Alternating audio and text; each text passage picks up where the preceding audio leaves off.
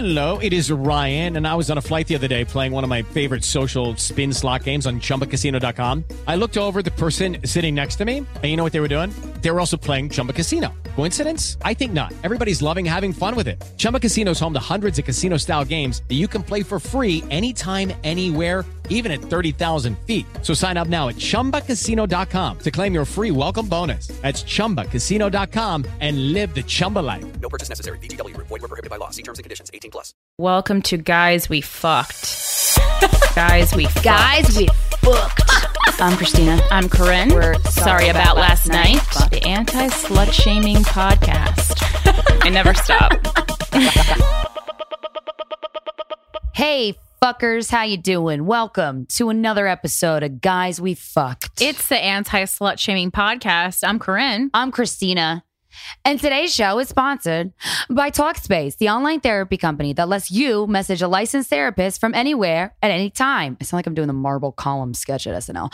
Can't imagine fitting another appointment into your life? I can't. Well, with Talkspace, therapy is as easy as sending your therapist a message. No commutes, no leaving the office, no judgment. You just sit on your ass and get therapyized. That's a new word I made up, but shut up. To match with the perfect therapist for a fraction of the price of traditional therapy, you just got to go to talkspace.com slash GWF. Use code GWF and you get 45 bucks off your first month and you show your support for this podcast. That's GWF at talkspace.com slash GWF. Hey, come see us live. If you are in or near Charlotte, North Carolina tonight, we have two shows at the Comedy Zone. And uh, tomorrow, we have one show that you can attend because the other one sold out. And that's the one my mom's coming to. And I hope you come because we've had a lot of people ask us to come to South, uh, Charlotte and North Carolina. And we're here and show up. Also, Joseph Essie and I did a, a, comedy album together of original songs and sketches. It's called Maybe It's You. And if you uh, buy it by March 31st, you can email your receipt to maybe it's you, the letter U, album at gmail.com. And I personally will send you bonus tracks uh, for everybody who buys it. Yeah, by March 31st. It's nine ninety nine. And Portland, Oregon. Portland. Remember you? We were there before. We're going to be back at Helium Comedy Club Thursday, April 5th through Saturday, April 7th. Please get those tickets ASAP if you plan on attending, mostly because it reduces a lot of stress in Krystyna and So- my life. Yeah. I know a lot of people like to wait till the last minute. And like, I understand if you're waiting for a check or something, but if like you plan on attending, if you could just buy it now, it Just get it, use a credit card. it really, like really having money. relieves us freaking out that no one's going to come to our shows because it always works out, but the fear is always in our hearts, which does keep us humble, but it's But it also- unnecessary. Also makes me lose my hair, so you don't want a bald bitch. yeah, it's an unnecessary strain and back and forth of emails between our agents and us. So, Although bald bitches are beautiful. you know, we appreciate it. Um, and just remember, you can go to sorryboutlastnightcomedy.com slash tours for all our other tour dates. It's sorry about last night on social media. I'm philanthropy gal. Krystyna is Krystyna Hutch. People complaining like if you can't, if you're like, oh, I missed this show. The best way to do it, if you're not up to date on the podcast, is to follow us on social media. We'll always post about it. And everyone you're gonna then uh, April 2nd, Two Less Lonely Girls, the new podcast I'm doing with Rosebud Baker comes out. Yes, it is a podcast about us publicly stalking Justin Bieber.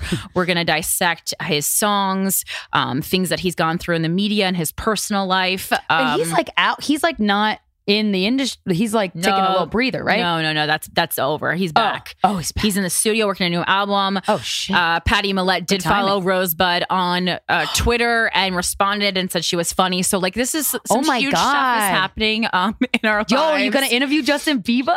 Hopefully, fingers Oh crossed. God. Very excited about it. Again, it's going to be on iTunes April 2nd, but you can subscribe now. So start subscribing now. So when it comes out, you'll already be up to snuff with everything. And then on Friday, March 30th, Nacho Bitches is at New York Comedy Club. That's the monthly show I do with Blair Socci. Also, sometimes have Justin Perez or Rosebud there with me hosting. 'cause gonna say Bieber. you know, I'm like shut the fuck up. Blair, you know, moved Aw. to LA.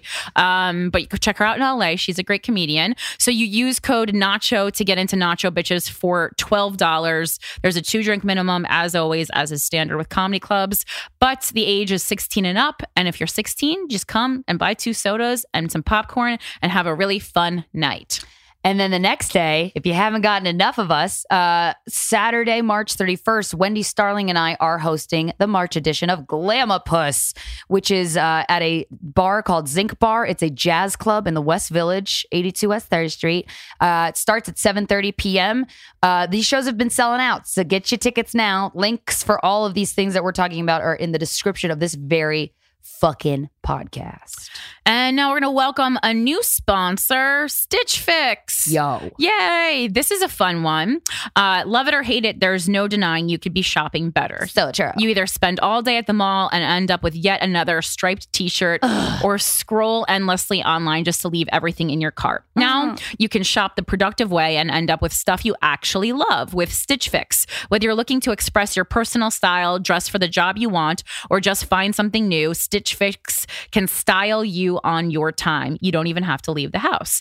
You just fill out your style profile online, and Stitch Fix will send clothes, shoes, and accessories picked just for you. Your size, your lifestyle, your budget, and of course, what you like. Each Stitch Fix box contains five items that you can try on at home so you can see what works with your wardrobe. You only pay for the items you keep. And sending back everything is easy. Stitch Fix, Fix that's very hard.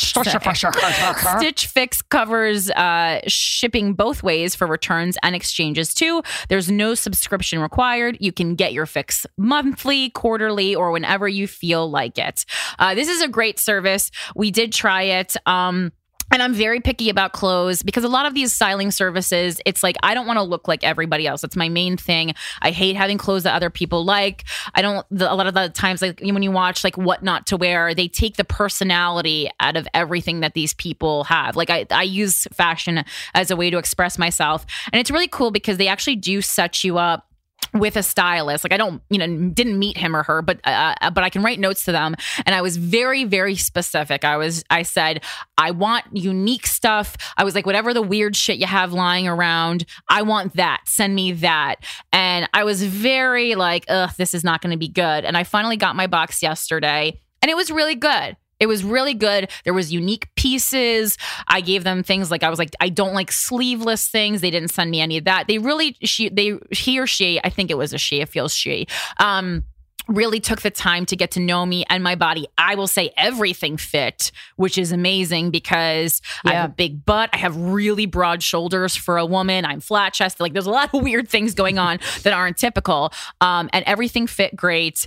And I'm really excited because they found some things that I've never seen in stores. Yeah. Um, so you guys can get started now at stitchfix.com slash GWF. And you'll also get 25% off when you keep all five items in your box. That's stitchfix.com slash GWF to try Stitch Fix today. Yeah, I gotta say, it's pretty cool. And the survey that you fill out is very detailed.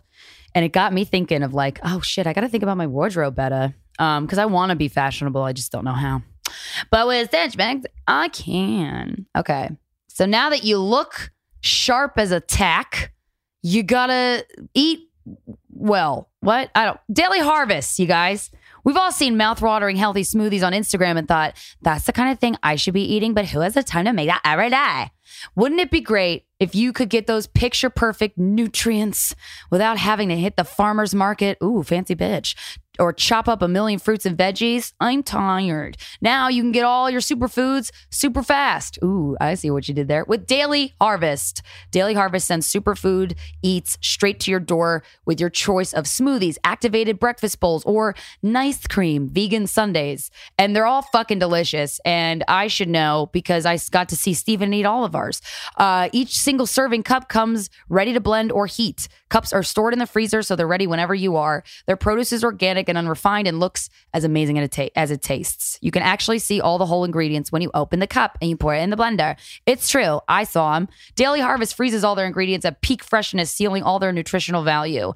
Preparing each cup is insanely easy. Just add water, or if you're feeling fancy, you could substitute with other liquids like coconut or almond milk, which is what I do. I use coconut almond milk. Oh, you ready for that? I don't think so. Go to daily harvest.com and enter promo code GWF to get three items free in your first box. That's promo code GWF for three free daily harvest cups at daily harvest.com. That is daily harvest.com. it's pretty delicious shit, I will say. Okay, last ad, I promise. Hey, audiobooks are great for helping you be a better you. Whether you want to feel healthier, get motivated, or learn something new. Oh, it's like a Dr. Seuss book. And with an unmatched selection of audiobooks, original audio shows, news, comedy, and more, Audible, our new sponsor, has all the audio content you need to start your year off on the right foot. Try books like, I don't know, Fucked, being sexually explorative and self confident in a world that's screwed, narrated by Corinne Fisher and Krystyna Hutchinson. I heard it's great. Whether it's on your phone, through your car, from a tablet, or at home on an Amazon Echo, you can get through tons of books while doing almost anything. And Audible even lets you switch seamlessly between devices, picking up exactly where you left off. Start a 30-day trial and get your first audiobook free by going to audible.com slash GWF or text GWF to 500-500. That is, again, Audible, A-U-D-I-B-L-E, for those who suck at spelling like myself, dot com slash GWF or text GWF to 500-500 for a 30-day trial and your free first audiobook. You can do it with audiobooks. And just a reminder for everyone I know sometimes people try things that we promote and you don't like them.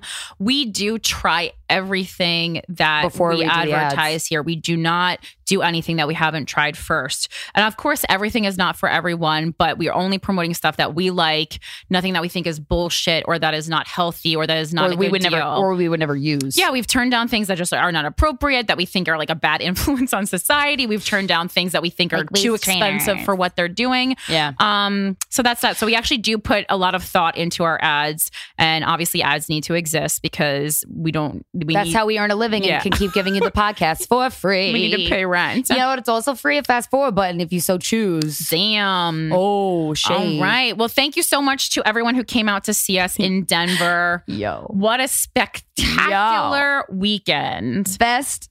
Yo, okay. If you don't, Corinne and I got the opportunity to open up for Dave Chappelle. Yeah. And holy fucking shit. It was one of the best nights of my comedy life ever. Yeah, It was amazing. It's so weird because we've met a lot of uh, famous comedians and people that we've really looked up to, and some have, you know, been exactly who I thought they would be. Some have been better. A lot have been worse. I do Yeah. have to say. um, They but- say don't meet your heroes, but meet Dave Chappelle because Yes. he's fucking fantastic. He's a very private person, which, uh, uh, you know, I, I really like and respect about him. But he was so kind and nice and gave us advice very that was like philosophical. that was so like he amped me up about like all the possibilities that one could do in their career and one of the most intelligent people Oh. I've ever met for sure. Dude, this guy is fucking. This guy is. Uh, there's a reason why he's the best comedian on the planet at this moment in time, uh, and uh, he's he's the real deal. He is so.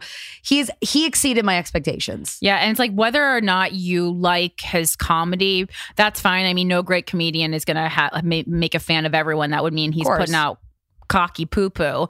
Um, but I just know he puts a lot of thought into his comedy. He really thinks about things. He certainly is an empathetic human being. Yeah. And I think that like speaking to someone one on one is a really nice reflection of who they actually are as opposed to who they present. Because, you know, no matter like comedians are definitely a more personal type of entertainer where a lot of times you really are getting pretty much who they are on stage. But you have to keep in mind it's still a performance. So you can't take everything verbatim. Like, Also, it's stand up comedy. like that is who they are. Yeah. Um and he's great. And we definitely apologize to anyone who was not able to make it because they had tickets to the Thursday show at Comedy Works. But we, we're trying to explain this online. And, you know, just as in life, comedy is about paying your dues. And when Dave Chappelle contacts a club and says, I would like to work on Thursday night, especially when your other shows aren't sold out yet, you have to say yes. Of Yeah. course, Dave Chappelle. the only answer to that question is yes. Dave Chappelle has been in the business for literally decades. He is one of the most important living comedians around today. And uh there's it's just like not really up for discussion. Yeah. So that's that. We didn't it was we love Dave Chappelle. And also just for us, um, you know, sometimes we have to do what's best for us. And it was a once in a a lifetime opportunity. I'll never forget it. So hopefully, if you guys love us, you'll understand what a what an opportunity that was for us. Not only to perform um uh in, at a Dave Chappelle audience but to just have that time to talk to him in the green room like those are the the little moments that you work for and we'll never forget that night for the rest of our lives Yeah. Damn. Damn. Um, God, I'm on such a high from that. It, it was amazing. And then the shows that we did on Friday and Saturday at Comedy Works. Comedy Works is one of the best comedy clubs ever. If you live in the Denver area, you got to go see shows there. Um, I love that club. And thank you to everybody who came out. You guys are great. Support live comedy. We travel all around the country, all around the globe, and uh, these and we really wanted to do our shows at comedy clubs because that's where we feel at home. But also com- comedy clubs are one of the few spaces in life where you can just hear things unfiltered uncensored and you can have your boundaries and your comfort levels tested and pushed. And to me that's what really great comedy does. And it's exciting and it's fun and it's exhilarating and it's eye-opening. And st- i mean stand-up comedy for me is just the best form of art on the fucking planet. And uh, i think that you guys should go out and support live comedy. And uh, it's really cool when people come out to our shows and they say, that was the first uh, live comedy show I've ever seen. That makes me so happy. And I hope, I hope, hope, hope that encourages encourages you to keep going to the comedy club. Right. Uh, yeah. And um, and not just, you know, not just seeing us live, but if there was a comedian that you loved who was a guest on the podcast, Ugh. go to their website, look Yes. up dates when they're they're gonna be in their area. Like so many people have contacted us contacted us recently. Andrew Schulz and Ben Haig Yeah. have ran into people who heard them on the Guys We Fuck podcast. And that's really cool Makes because um, those people love it when you come and go up and talk to them afterwards and say, "Hey, I heard you on Guys We Fucked, and uh, I really liked what you had to say, and I wanted to come out and support you." It's a it's the kindest gesture you can give to a comedian. Um, and additionally, kind of piggybacking off what Krystyna was just saying. Um, uh, free uh, about you know being able to say what you want uh, without being ostracized for it. Uh, I just watched last night Ricky Gervais's new special, Humanity. He hasn't come out with a new special in a long time, and I gotta say, before that, I was not a huge Ricky Gervais fan. Um, but I watch that special because I try to watch every like major special that comes out on Netflix because I feel like it's part of my homework, and I think it's a definite must watch for comedians just because it's good. But I think even more importantly, it's a must watch for people who aren't comedians and who are kind of struggling with this um kind of being offended by comedy and saying things that are inappropriate or it's racist or it's transphobic or it's not inclusive. It's like, well, you know, the point of comedy is not to be inclusive. The point of com- uh, comedy is commentary on the society that you're living in. And that cannot always be PC because it's really hard to make a point without quote unquote offending anybody. And just it, it talks about kind of like thinking who the butt of the joke is and thinking like, am I triggered by just a word or and and who and who is really you know getting made fun of in this joke. Because just because you hear like the word rape in a joke doesn't mean it's making fun of the person who got raped and and in any great rape joke it is not making Correct. uh, fun of the person who was raped it's making fun of something else but when you hear the word rape your ears shut off so i think it's a really really great thing it's streaming on netflix right now no one paid me to say that it's just from the heart Also, when you're watching stand up comedy Hmm. specifically, it is normal, healthy, and kind of good to be offended by it. I, I think it's a great thing because then it makes you real think about how why you think the way you think. What are your morals? What are your boundaries? What are your comfort levels? And it's good. You when you go to a comedy club, if you get offended, that probably means a comic did their job, to be honest, and and, and made you think. That's all. Like it's okay. So that's why we are very protective our comedy and saying whatever you want because. uh because it's the one space where you fucking can and are encouraged to do so. yeah It was so nice, though. I'm glad that. Oh, do you want to say anything about? Well, I just wanted to thank everybody because um because I feel like we always call people out when they uh, are terribly behaved and drunk messes at our shows. So I actually wanted to give Denver a thank Yo, you. yeah, We performed two shows on St. Patrick's Day yeah, dude. in Denver, in a major city, and you guys were so. I don't mean I don't want to talk to you like your kids, but like you were so fucking respectful and a well behaved audience, and I w- we were so prepared to walk into a real fucking nightmare doing a comedy Yep. show on St. Patrick's Day. Like I actually almost uh, said no to performing on that day when our agent presented us because I was so fearful of the bullshit that we were going to have to put up with. Um, Zero. and you, it was actually one of the best Yeah. Yeah. fucking shows. There were less- nights of shows we've already we've done. There was less drunk heckling at that night than the than Friday the night other before. night. Yeah, yeah. So thank you so much. Uh, it's just it's it's hard because it's it's hard because It's an honor that you guys are great at these shows. Yeah, because it feels number one, it's a reflection on us, and if like our our people who listen to us is are 100% a reflection on us and so many times club owners will come to us and say your fans are so nice Yeah, and and Hasbro that's, a, Kites. and that's a really good compliment to Yeah. get because you guys are a reflection on us and um yeah and us as comedians, absolutely. yeah and it's and But it's like a great reflection. and it's it's it, it affects whether or not we'll be invited back to the club 100% because there's too many comedians for people to be putting up with bullshit it just doesn't happen yeah. um and then also one more thing i wanted to mention is it's march it is endometriosis awareness month and uh I saw when I w- we were on the road I in my hotel room I saw one of the best commercials for female health I've ever seen. It was just a woman in an OBGYN's office sitting and kind of downplaying the physical pain she felt uh, during sex and just in her lady parts in general. That's the umbrella term I'm using. Um and she had kind of this conscience behind her who was saying like what? No it's not a little bit of pain. It's a lot Oh, of pain wow. like tell tell your OBGYN how you're feeling how you are uncomfortable all the time. And it was a commercial for speakendo.com and I just want to give them a shout out. Number one if you feel if you're having pain I guess go to speakendo.com and just I want to give them a shout out because there's I have never really seen a proper uh, women's healthcare commercial, and it was so refreshing to see that. It didn't talk down, but it really encouraged women to be like, "Hey, your pain is nothing to poo-poo," um, and I really enjoyed it. That is a great commercial. Yeah, I was so happy to see so it. So refreshing. Even Really hearing happy. about it, I'm like, whoa, that is like groundbreaking. Absolutely, I got to talk to my gyno about cramps after sex, man. Mm. Not every time, but sometimes, and it's so bad that I want to like die. It's so but don't bad. you, don't you have like a cyst or I, I had cysts on my ovaries, and then when my doctor operated to see if I had cystic polycystic ovarian syndrome or, or endometriosis, uh-huh. and she said no. But I'm like, well, then how come this pain? it's always good to get a second She was like, I don't know. for sure. yeah, I gotta ask someone else. because that's what I did. Like I just was not happy with the with the answers I was getting to my questions, and so I just did a lot of research and I moved to OBGYNs. Like Yeah. it's I think it's important. Like if you're not happy, like I think sometimes we think of doctors as like not a service, but they want hundred percent are a service. And if you're not happy with the service you're getting, you switch doctors. Yeah. It was so nice to be in Denver. We, Kurt and I both bought our boyfriends, brought our boyfriends. Yes, James and I celebrated our two year Two years. It was really fun. And also because we have that, um, the most amazing night ever with Chappelle, but like the, I feel like we all went not to war together, but like had this like crazy experience. But it was really nice. And then Stephen was like, it was so nice to hang out with James. and it made me happy. It's like when your friends' moms get along, you know?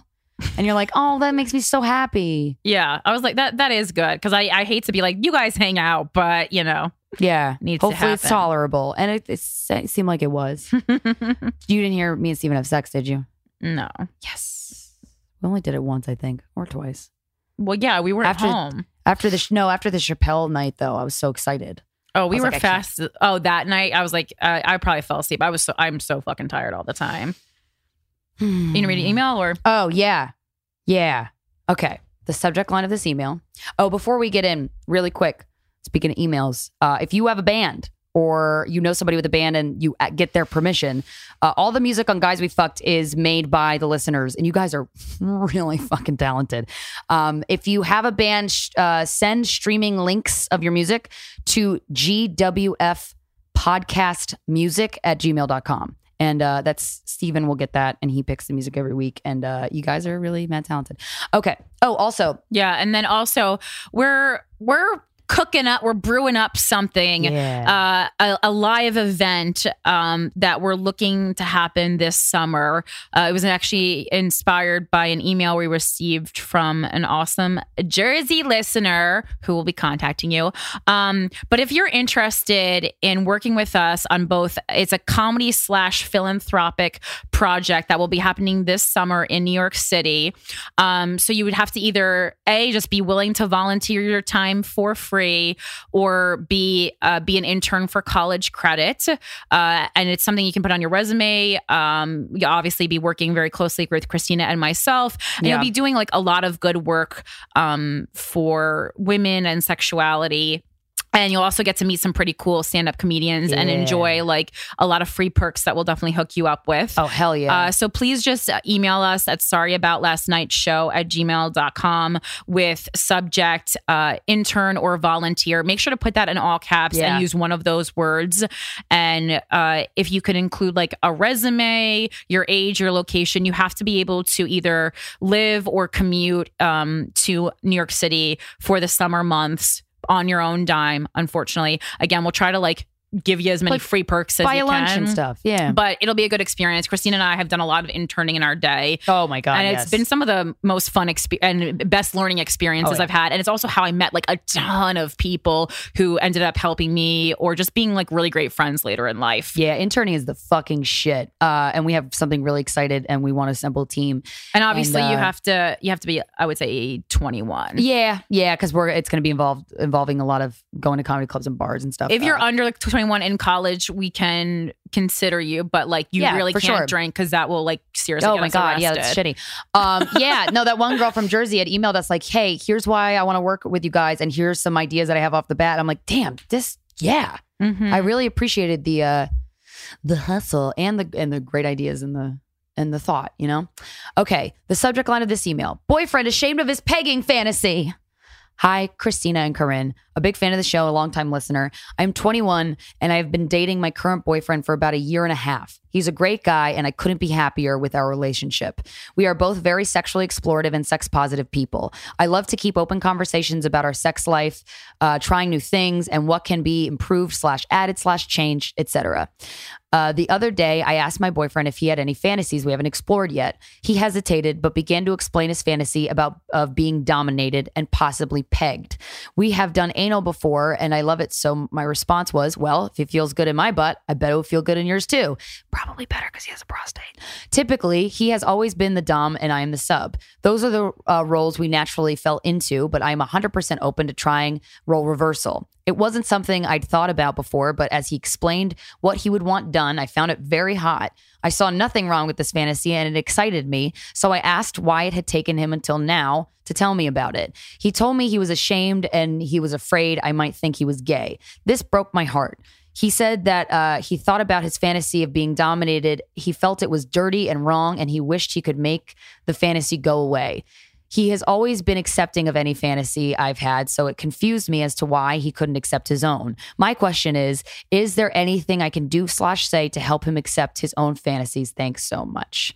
Um, th- I liked this email a lot because uh, I think it's pretty common to have a fantasy and then be ashamed by it. But uh, if it's a more extreme one, extreme is uh, in the eye of the beholder. But also, I think sometimes part of having a sexual kink is the shame, and you can kind of use the shame and turn it into this um, uh, humiliation, sexual humiliation. And for me, I talk about the the cuckold thing, cuck, whatever the fuck you want to call it, thing about uh, you know a lot. But humiliation is part of it, and I don't necessarily want to lose that element of it. And I think it's I I I talk about the whole fantasy thing a lot, but then the more specific things that I want to happen or want to get done, I kind of keep more to myself or more to Steven. But I don't tell Steven as much, I guess. Uh, it's more in my head. But part for me uh, of why that's so hot is the humiliation factor and is a little bit of the shame. And I'm kind of turning it on its head and using it for the powers of shame for good, I guess you could say. So, yes, I think that there is a degree of shame that he might have. Just with, you know, society's a bunch of fucking bullshit and saying putting something up a guy's butt is gay is is honestly it's so fucking hack to me. But i do it is a real thing that people think and feel. Uh spoiler alert putting some up your ass it doesn't make you gay. But that could take a second to to come to terms with because masculinity can be a rough thing a rough role to kind of maintain. But i don't think it should break your heart as much as uh, you know uh, because maybe that's part of the fantasy. May- he might or might not know that about the way he feels towards this fantasy but you know you don't have to you don't have to get him to a place where he no longer feels ashamed and he's proud of it and he talks to everybody about his pegging fan. You know, not that you're going there, but that extreme. Yeah, you don't want you don't want that guy. No. Yeah. But also, like, he probably wants to keep it a little bit that way and a little taboo and a little. One thing Corinne and I, I or me personally, have experienced about this podcast and talking about the sex stuff, it makes sex less titillating for me and less exciting for me, to be honest, talking about it all Oh, yeah, no, the sure. time. Because part of the thing that I love about sex is the tabooness, is the It's the mystery, wrong? Is a little bit of dirty? mystery, Is yeah. this bad? And I want to keep that up. And so your boyfriend might feel that same way towards the pegging thing. Like maybe the shame is something that he can use for good and it's something that he's going to have in his head and it's part of what gets him off about it. Yeah, and even like for me, like I'm not a fan of humiliation at all, but I certainly do like to be like dominated, or you know, I like to be sometimes dominant and sometimes dominated. Um, and it can just be something like if he enjoys the physical pleasure of something in his butt, which is not crazy No, at it's- all. it's actually normal. Very logical. R- Ricky Gervais actually says something about it Really? in his comedy special, which I loved that he said that because he's certainly not someone that you would think Like would stuff up the be yeah, which is like kind of be like open to something like that. You you would think of be Ricky guarded. Gervais being like you're a faggot, you know? That's Right. what, that's what you would think when you think Ricky Gervais, and that's why I, part of the reason I like that special was because he kind of like really was vulnerable in it. Um but physical pleasure, I feel like, you know, sometimes we talk about how much women aren't uh, encouraged to enjoy the physicality of sex. Sometimes men aren't really encouraged to like treat themselves And let their freak flag fly. yeah, or just like do things just for uh, pleasure. I think that's like a human nature. Like we Yeah. think like, oh, if something is feels good, we must be doing something wrong. And like for guys, just physically how their bodies are set up, things feel good in their butt.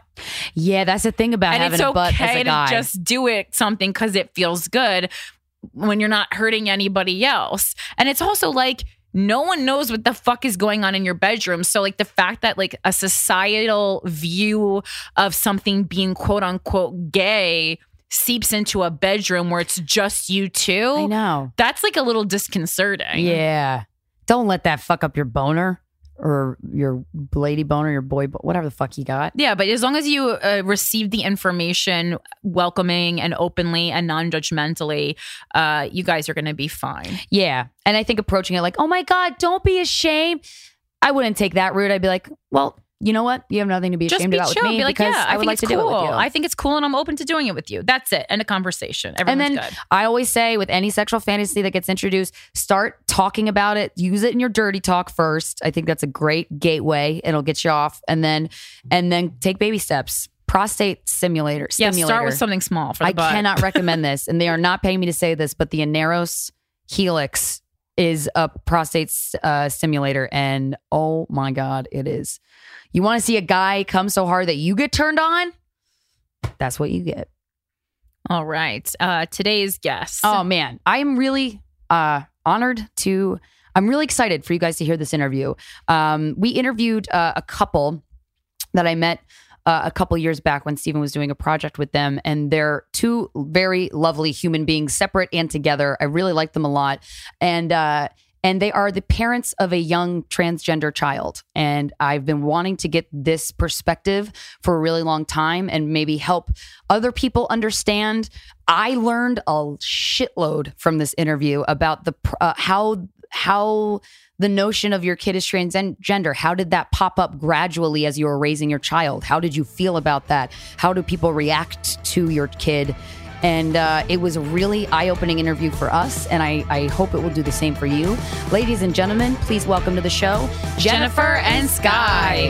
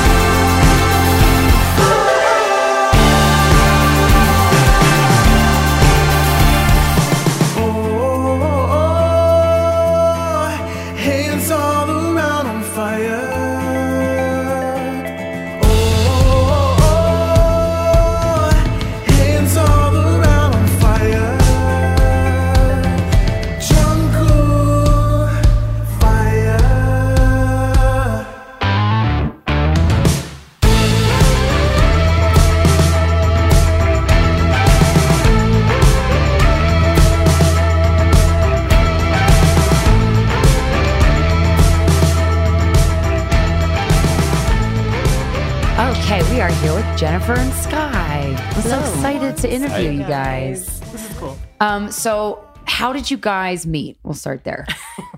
Oh, that's a great story. So, how do we meet? We met in Mexico at a yoga retreat. Um, s- I was a student there, and Sky was teaching at it. And um, I walked in with a girlfriend of mine. We were there because she had just finished chemo and was like a year out. And so she's like, I need to get out of town and do something. So, hmm. and and I was in a marriage that was very miserable. Oh.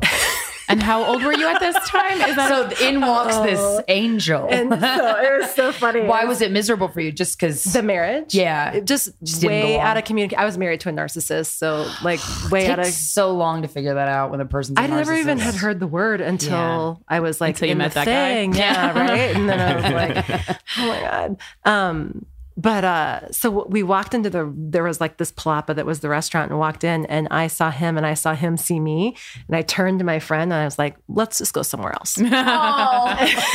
It must have been really obvious on my face. that you both were like, hello. It was I so was like, weird. yeah. Who was that? It was weird. And wait, did you go to another class or did you take Sky's class? No, no, no. I, we, we were there to eat lunch because Oh, oh, we to were all lunch, at the same damn retreat Okay, so you So then I really had were- to- saw each other the whole day, the whole night. week. Whole day. The whole week. week.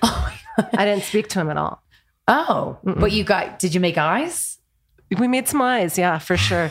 Did you not speak to him because you knew if you did, that I it was, was going to be trouble? screwed. hmm Yeah. Totally. And my friend, And on like, the- what if he wasn't single? What it, you know what I mean? You don't want to put yourself through Yeah. that. What if he had a crazy accent? Like, hello. Well, he's like, Do you know what it was? Jennifer, Do you know what it was so how are funny? Is finally when we started talking, he was yammering on and on, and I was like, "Thank God, there's a flaw." It's like just yak, yak, yak, yak, yak, and the very last day. Oh. So, Do you talk a lot, or are you, were you just nervous? Just nervous. I was like, yes, you don't seem super No. talkative. Okay. when I'm when I'm comfortable, I, I think I'm way more low key. okay. Yeah. Okay. And then with her, I was just yeah, I didn't know what else to do. I had to just fill the space. I was so nervous. And you were single at the time? No, I was. I Oh. was same thing. I was in a. You were married toxic- too? You're both in a crappy toxic marriages. uh, marriage. Wow. Narcissist or no? Um, No, I don't think necessarily a narcissist. I think other mental illness was Oh, was present in yeah, that one. Yeah, that can be really tricky. Yeah, And that, that that was the hardest one. yeah, you know, yeah. So you were, navigate, and but- were you you had just gotten out of your marriage, or you no, were still in it? So we were still in it, and it wasn't good. And so on the last day, uh, like a group of us went out to dinner, and we all went out dancing, and then we like ended up chatting, and and it was kind of this thing of of like, hey, let's exchange numbers and let's talk. This is really weird. Whatever is going Yeah, on. Mm-hmm. because it see like It was just- weird. You couldn't you couldn't take it away, but you could also feel it, and it will always be there, kind of thing. That It was that so electricity, kinetic. that palpableness. Yep. All. I wanted him to do was like touch me because I was like, this is so crazy. Mm. And but I didn't. yeah, yeah. Oh, know? that's It was so crazy. So then he called me like three weeks later and he's like, I don't know what's going on or why I'm even making this call or whatever, but I just wonder how you see our relationship. And I was like, well, I don't because we're both in relationships. yeah, You know, and, but time will tell. Like, obviously, there's something there, but time will tell. yeah. And then it was, you know, Did you guys with let each other in on the fact that the relationships that you were both in at the time weren't the best? we talked about i mean there's a longer story with you know like him like i wore my engagement ring on purpose and so then he was Where to the like just retreat? when we were yeah like at the retreat but you Right. don't wear Yeah, it like when you're met. doing Yoga, yoga, right. Mm. all week long so you put it on at the end and then he was like are you married yeah dude you know yeah. yep And So- then when eventually did you guys you started dating? no See, time well, did tell. no so he lived across country Okay. i mean it's it's really sorted Yeah, so I was then in the East Coast. yeah Oh. Yep. And so like a year and a half later, kind of we cut of st- And were you Maybe not keeping in far. contact during that period or? a little bit on and off. So there was Uh-huh. definitely some texting back and forth. My marriage was breaking up. Right. My dad was dying at the same time. Oh, man. So I was really focused on that and his marriage was breaking up. So it was kind of back and forth and texting and that kind of thing. And then finally it was I was gonna say by the and, time and I was I was divorced before she was. Yeah. So Oh, okay. my my sense of freedom and like, hey girl, what's Yeah, up? yeah. totally. Yeah, because you're like, way I'm earlier. free. than- yeah. I'm like, I'm in a really What small town where everything. Yeah. Did you oh, Okay. find it easier to get a divorce knowing that there was someone out there who you felt connected with? I was getting divorced way before that. But and, but it didn't make the process easier knowing that he existed or Oh, yeah, that's true. Because then uh, you're it's not kind of just like focused on quitting a job when you know you have one waiting and you can mm. like slam the door and be like, fuck this place. Right.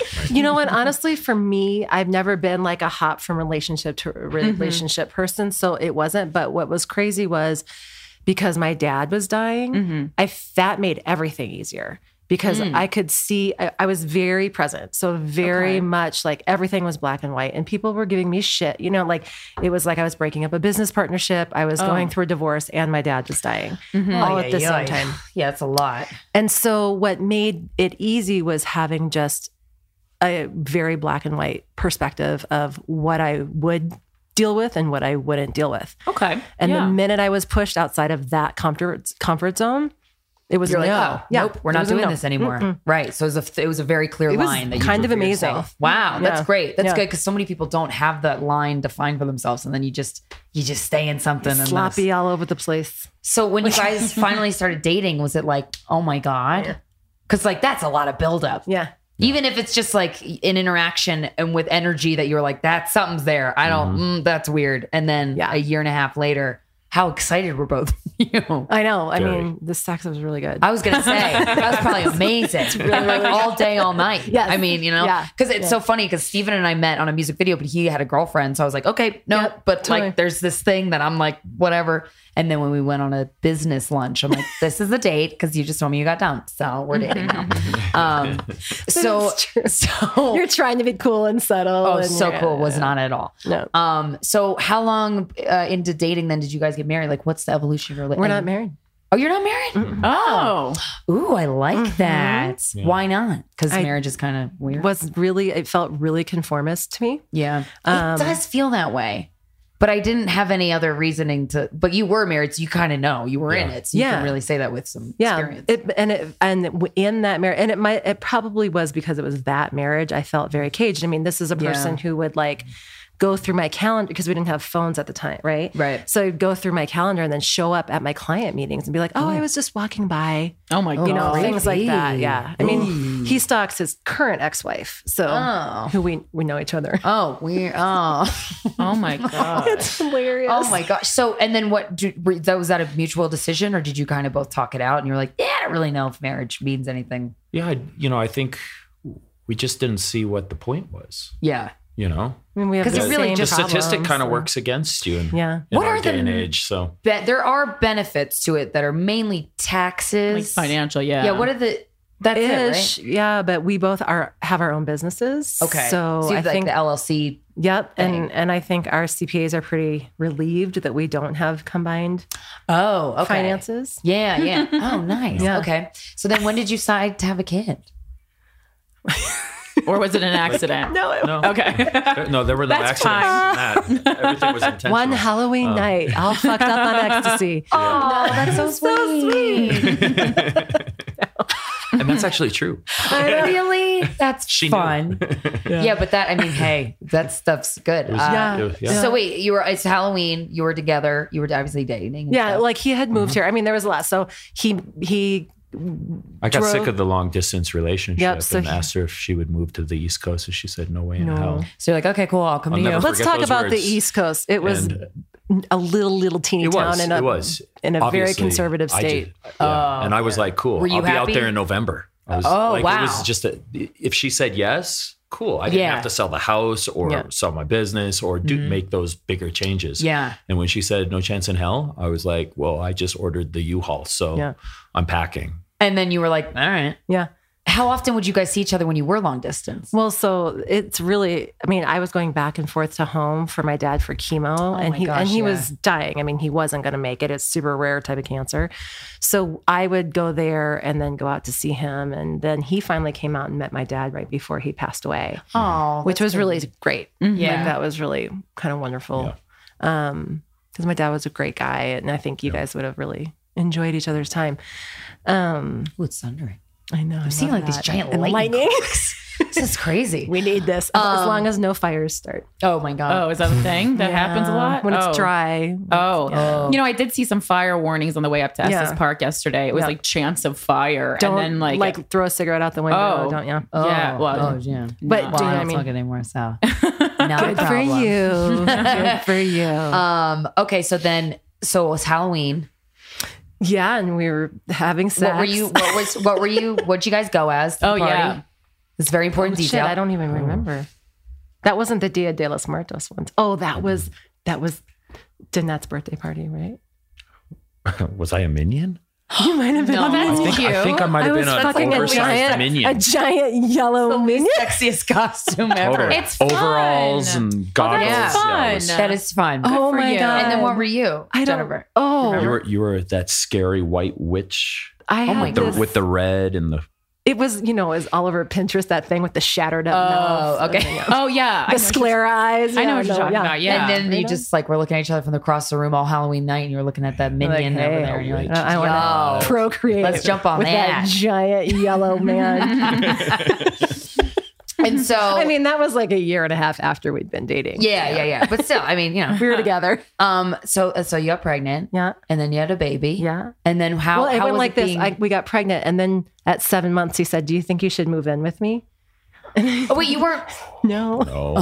oh, so you had moved across the country. he had, but, But I not- made him live in a different house. Oh, nice. I like. and what was your reasoning for that? so that he could prove to me that he had his shit together. I like that. And also, it's nice when you're moving to a new place to kind of be on your own a little bit, so you're not so Have your own dependent life. on the other Yeah. person. Your own life. Yeah, you need your own friend because I know so many people who move and then like their life is really kind of just an extension and of it's the bullshit. person. Like it, that's, Yeah. I think it's a way to kill a relationship. For sure. Yeah. Dive Oh my right God. into somebody else's life and don't have your own. Yeah. Yeah, wait, your Corinne's boyfriend lives like a block away from you. I'm like, he lives down the street. Yeah, Yeah, I'm like, that's so cool. and everyone's You like, guys- "Are you moving in together?" I was like, "Absolutely No. not. You got your own place to retire to when you want to be alone. Like, Yep. get out of here. My And then- aunt and her boyfriend have been together for 30 years and they live a mile apart. Really? Yeah. That's my dream. My dream is actually well, because I'm in New York. My dream I is was to gonna live say, in the that's a New same York dream. apartment building, but different apartments.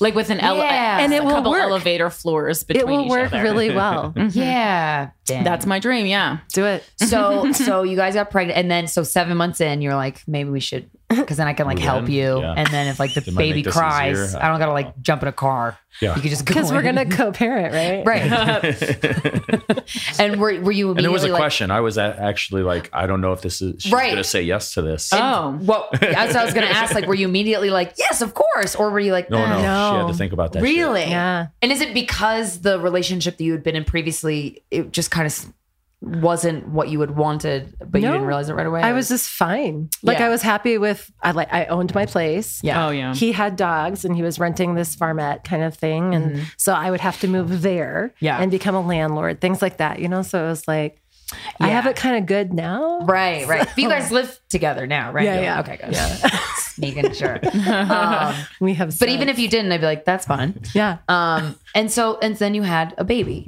James, and then talk about. Um, so how how is it your your child is trans, and what how does that? I've never talked to a parent of a of a trans kid before, but I I know when I first met you guys, you referred to James as like your unicorn, and I was I just like I. It, but the way you love James is Yeah. like the it's beautiful, and like you guys are such a beautiful couple, and you're like honestly like the coolest family I've ever met, and uh, and we encounter a lot of families and parents who just aren't accepting. So I'm I'm curious when James was younger, what did you when did you notice maybe something was different and unique?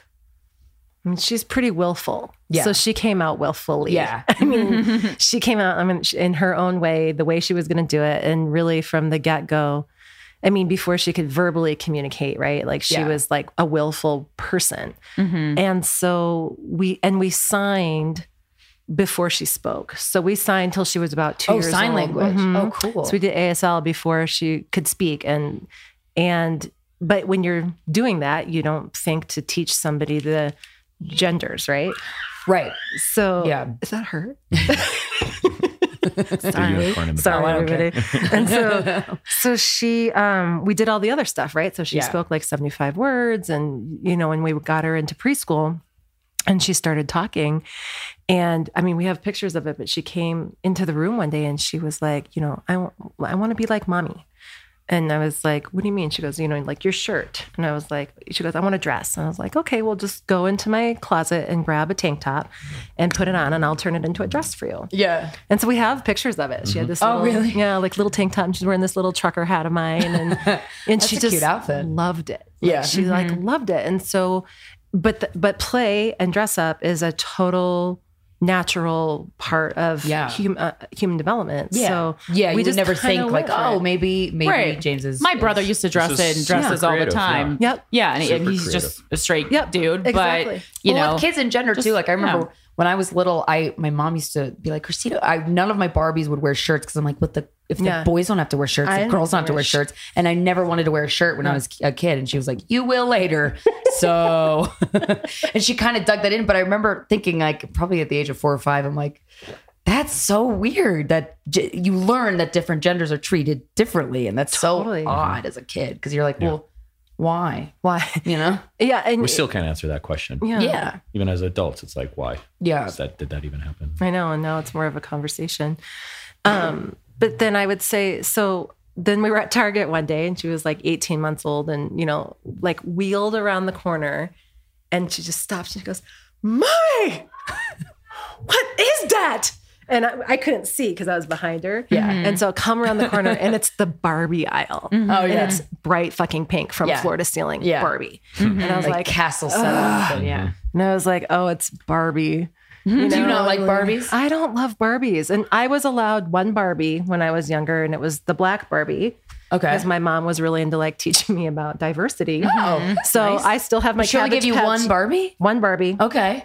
She really didn't want me to have any. So she said, if you're going to have any, it will be somebody who is not Caucasian. Oh wow! like, Is it because. Barbie represents like the ultimate ideal feminine kind of thing, or and her measurements are unrealistic? right and she's a and she's a feminist nothing you know really like Yeah. my mom is a feminist and Okay. so you know she's she's actually kind of incredible and so she she was just like absolutely not it's not going to happen and so she had i had this one Uh-huh. so that was kind of my reaction was you know seeing all Oh, that right, you right. know, That makes sense.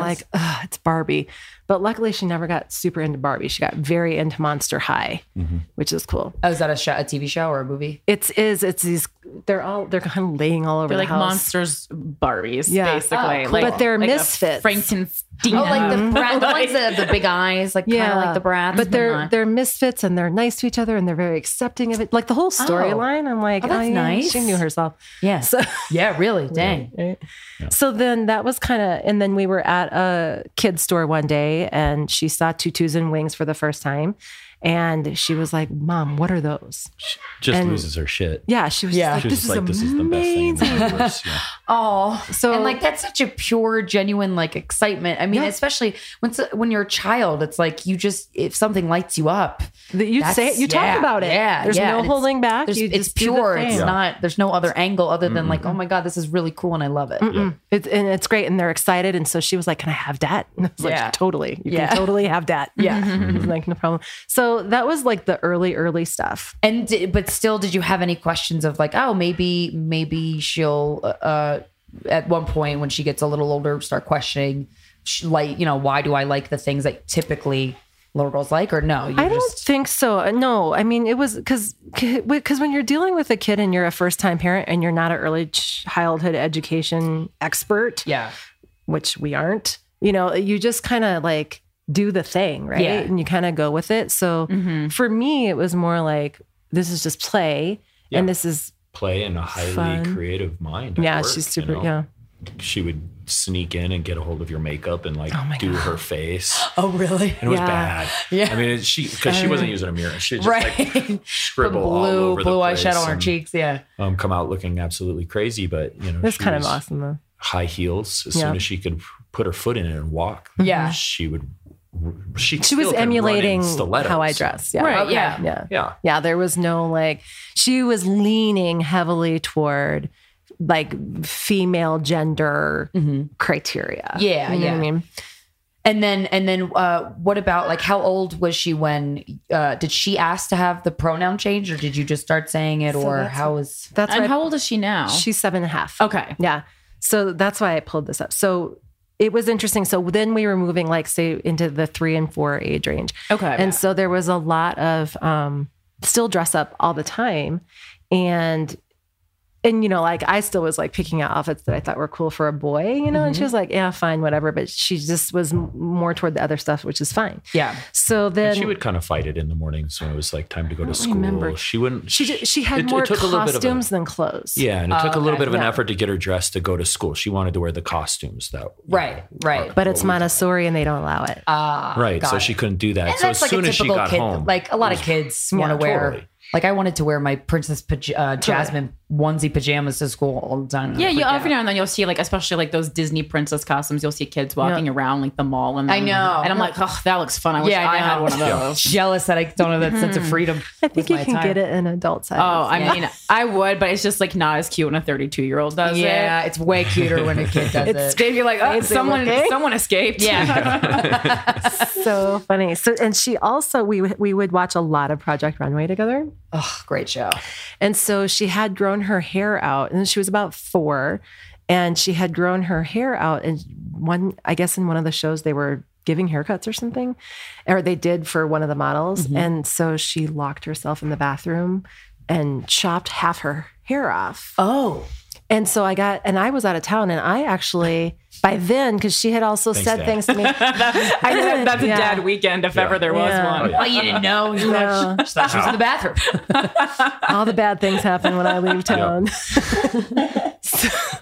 so, so that actually, like, in my heart, hurt a little because I was like, she had already said a lot by then. By the time she was four, that she was a girl and we made Okay. a mistake and stuff like that. And one- you made a mistake. You guys made a mistake. We made Yeah. a mistake. oh, because she I'm kind a, of had I'm a the- girl. I'm not a boy. you Right. know. Okay. Um, she well, like one time we were driving to school and she looked at me and she went three and a half, baby, and she was like, "Mom, mommy, you know, you should have had a girl." And I was like, Oh my God. I said, "What do you mean?" I go, "Do you mean that I should have another baby and it should be a girl, or that when you were born you should have been a girl?"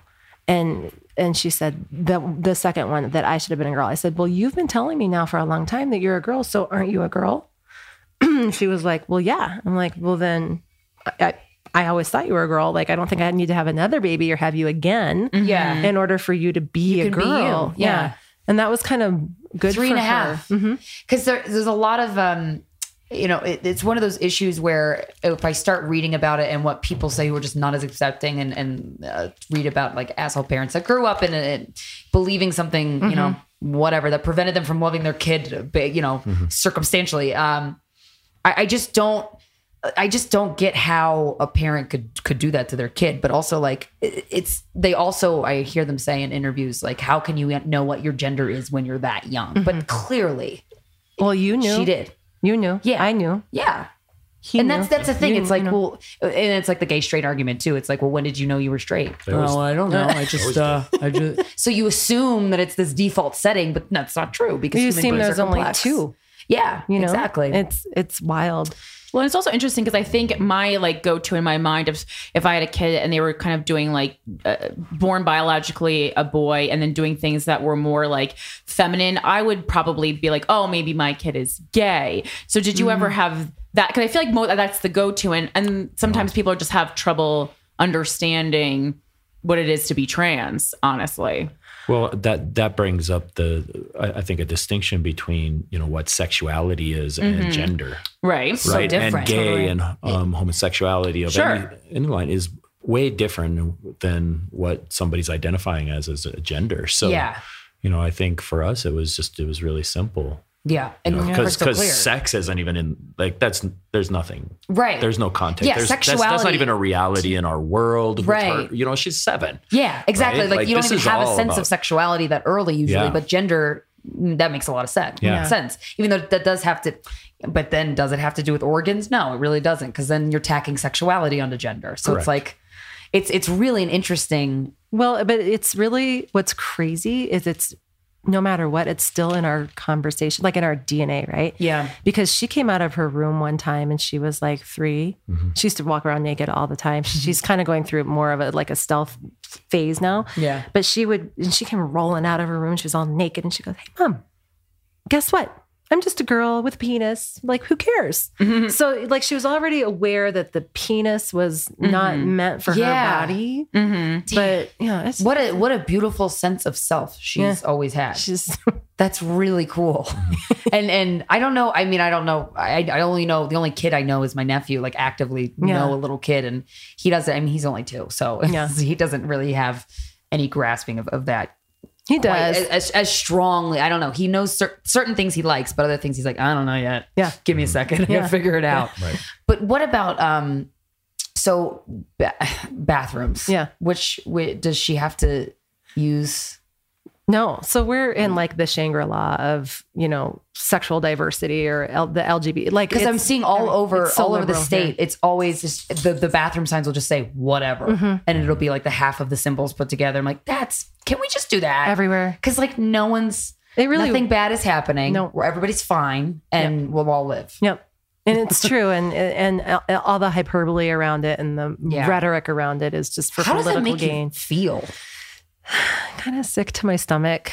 Yeah. um you know i think it's it scares me you know what's really really hard as a parent for me for as a parent of a trans child was like just reading the statistics and reading about you know how high the suicide attempt statistics are that threw me over the edge Yeah, it's not good. it's really not. and also, not I mean, you know, I mean, not to, but there's a lot of uh, the murder statistics are high. I mean, the primarily hate crimes are yeah, especially for uh, trans, women people of of color. Yeah. uh, but it's there there i mean really Yeah. like it's awful yeah. you know and it just stems from this place of not understanding but it's weird that people's immediate reaction to not understanding something is fear and then acting out of that Well, and it's then the X Men. I always go back to the X Men. The X Men, I think, is is amazing, and it really could, uh, me, reminds me of a lot of real life stuff. As specifically the plight of the trans person, Mm-hmm. I think it's great. Like get some X Men stuff, but uh, yeah. Um, so with hmm, how so if we, it's weird because it, this is a very accepting place. I feel like we it's Yeah. very accepting to be around Yeah. here. So like when you travel, or I don't know if you guys do travel a lot with James, is there like weird reactions that you have to deal with, or well we just got her passport changed oh cool yeah So what was that was she process really like? excited Well, I think we kind of snuck under the radar because you just did it online and it was no big deal. Right? it's not like they're like No, checking? well, we're still working on it. Oh, It's okay. still- Oh, yeah, it's still a process. Um, okay. We were just updating. So there is Yeah. there actually is a whole process. Hi, BB. Hi. And um, you need to tell me something. Okay. You want to tell me? we were on the passport thing, Oh, but yeah, it's yeah, in, yeah. in the process. There is a process. okay Um, so we're a part of a larger um, parents of transgender children in a secret group in Facebook, and that's kind of great. Cool. because it's like from all over the world. So you do hear oh horrible awesome. things every day. yeah uh, Every in that day. gr- in that group Yeah.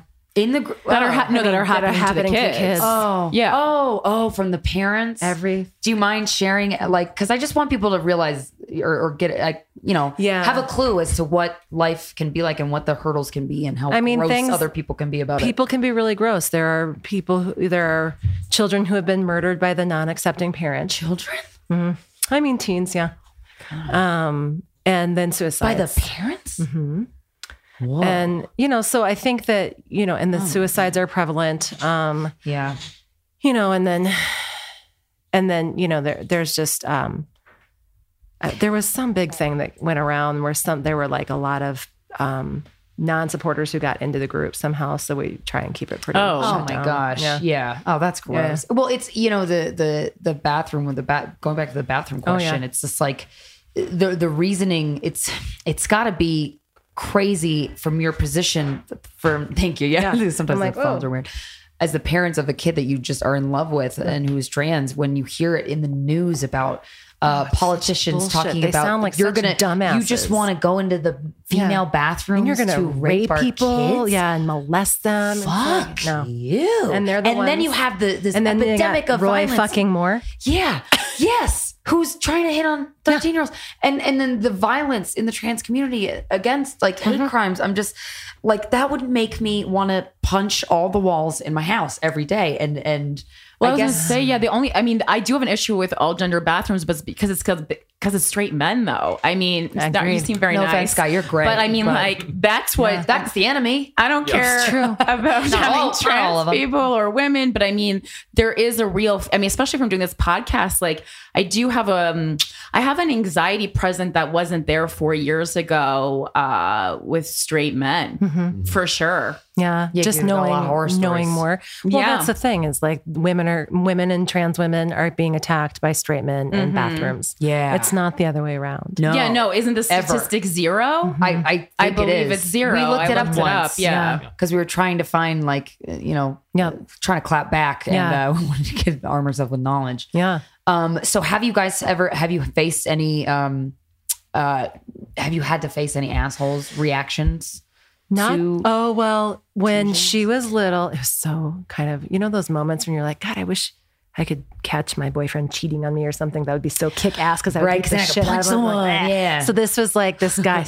I feel like that all you know what it is for me? I'm like, I wish someone would just spit on me so I could have a reason to like, you know, Yeah. push them. Totally. So this was this was that moment. So she used to wear these sparkly shoes, and we were down on the mall, and she was dancing around, and this guy was sitting there like showing his friends or something his fucking yellow Hummer across the street. You know, like Man. it was great. And so then somebody pointed to James, but I'm standing like no further away from them than I am from you. Yeah. And they're like, "What about you know what's going on with that kid?" And he goes, "I don't know, but she, he's gonna be or he's gonna be really fucked up when he's when he's older." Ooh. And I looked at him and I go, he's going to be just fine. Yeah. Like we didn't know yet. She hadn't transitioned yet, Right, you know, right. so.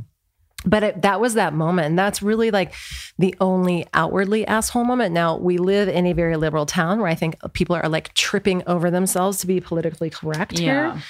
So the things that I notice, like little subtleties that I notice, are things like, oh, we've only been invited to one birthday party this year at the, in the classroom. Mm. That's a little, and I'm like, oh, yeah, like all of a sudden you notice that's happening, or mm-hmm. you know, and I kind of think, you know, we'll see how how much fortitude people that we know have when she starts hooking up with people. I was gonna say, has have any questions arose from uh, James's classmates? So one Do of they them care has- yet? Do they? Yes. Or will? Yeah. Oh, they do. Well, so seven, they kind of get starting getting curious. There Mm-hmm. are some kids in her classroom who knew her when she was presenting as male. Mm-hmm. And so she got, they've, you know, once chased around, but they're- it's different. It's not like that horrible bullying. It's curiosity. Like I can, I can be kind of compassionate around it. right, because it's um, like, well, if they don't know and they're just going off of I think they're learning. I think at seven, they're learning. Yeah. You know, I mean, they're learning to be jackasses, you know. Oh, and yeah, so yeah. they had a situation where a, a girl who she had been in class with before asked her to see her penis. And Hmm. this boy, who was an older boy, who's also her mentor in the classroom, had no idea. Hmm. And he was like, What? You know, so this whole thing went down where. oh, the mentor didn't know that. Okay, I see. Yeah, the mentor was maybe eight or 9 and the young girl was a seven year old as well. But Was had- this James's mentor? yeah, so they have in their classrooms they have three grades. Uh huh. Oh. so the older kids yeah, the older kids up. mentor the younger kids. oh. Okay. Nice, yeah. but he had no idea Okay, that that she uh, yeah. yeah. that she ever that she had a penis. And so so James was like, "Nope, I'm not going to show you that and don't ask me again." Mm-hmm. And then I guess she asked again, the little girl asked again, and she said, "Nope, now I'm going to go tell on you." Mm-hmm. And it was really great and she handled it well, but we're seeing now after the fact there are some things that are coming up just like her she's resisting doing her work Mm. and stuff like that and I think she's like locked up about it. You know what I mean? Like Yeah. there there's how could there not be psychological repercussions from that? Well, and right, we're just hoping it's okay as because we're adults. Right. Yeah. Well, because Mm-hmm. for James, it's like I'm just going to be me. Like, why does why would Like, anybody have a problem? Why do you need to look in my pants? Yeah. I mean, and why would you hell? Mm-hmm. ask me that? That's why now I'm getting treated differently. Yeah.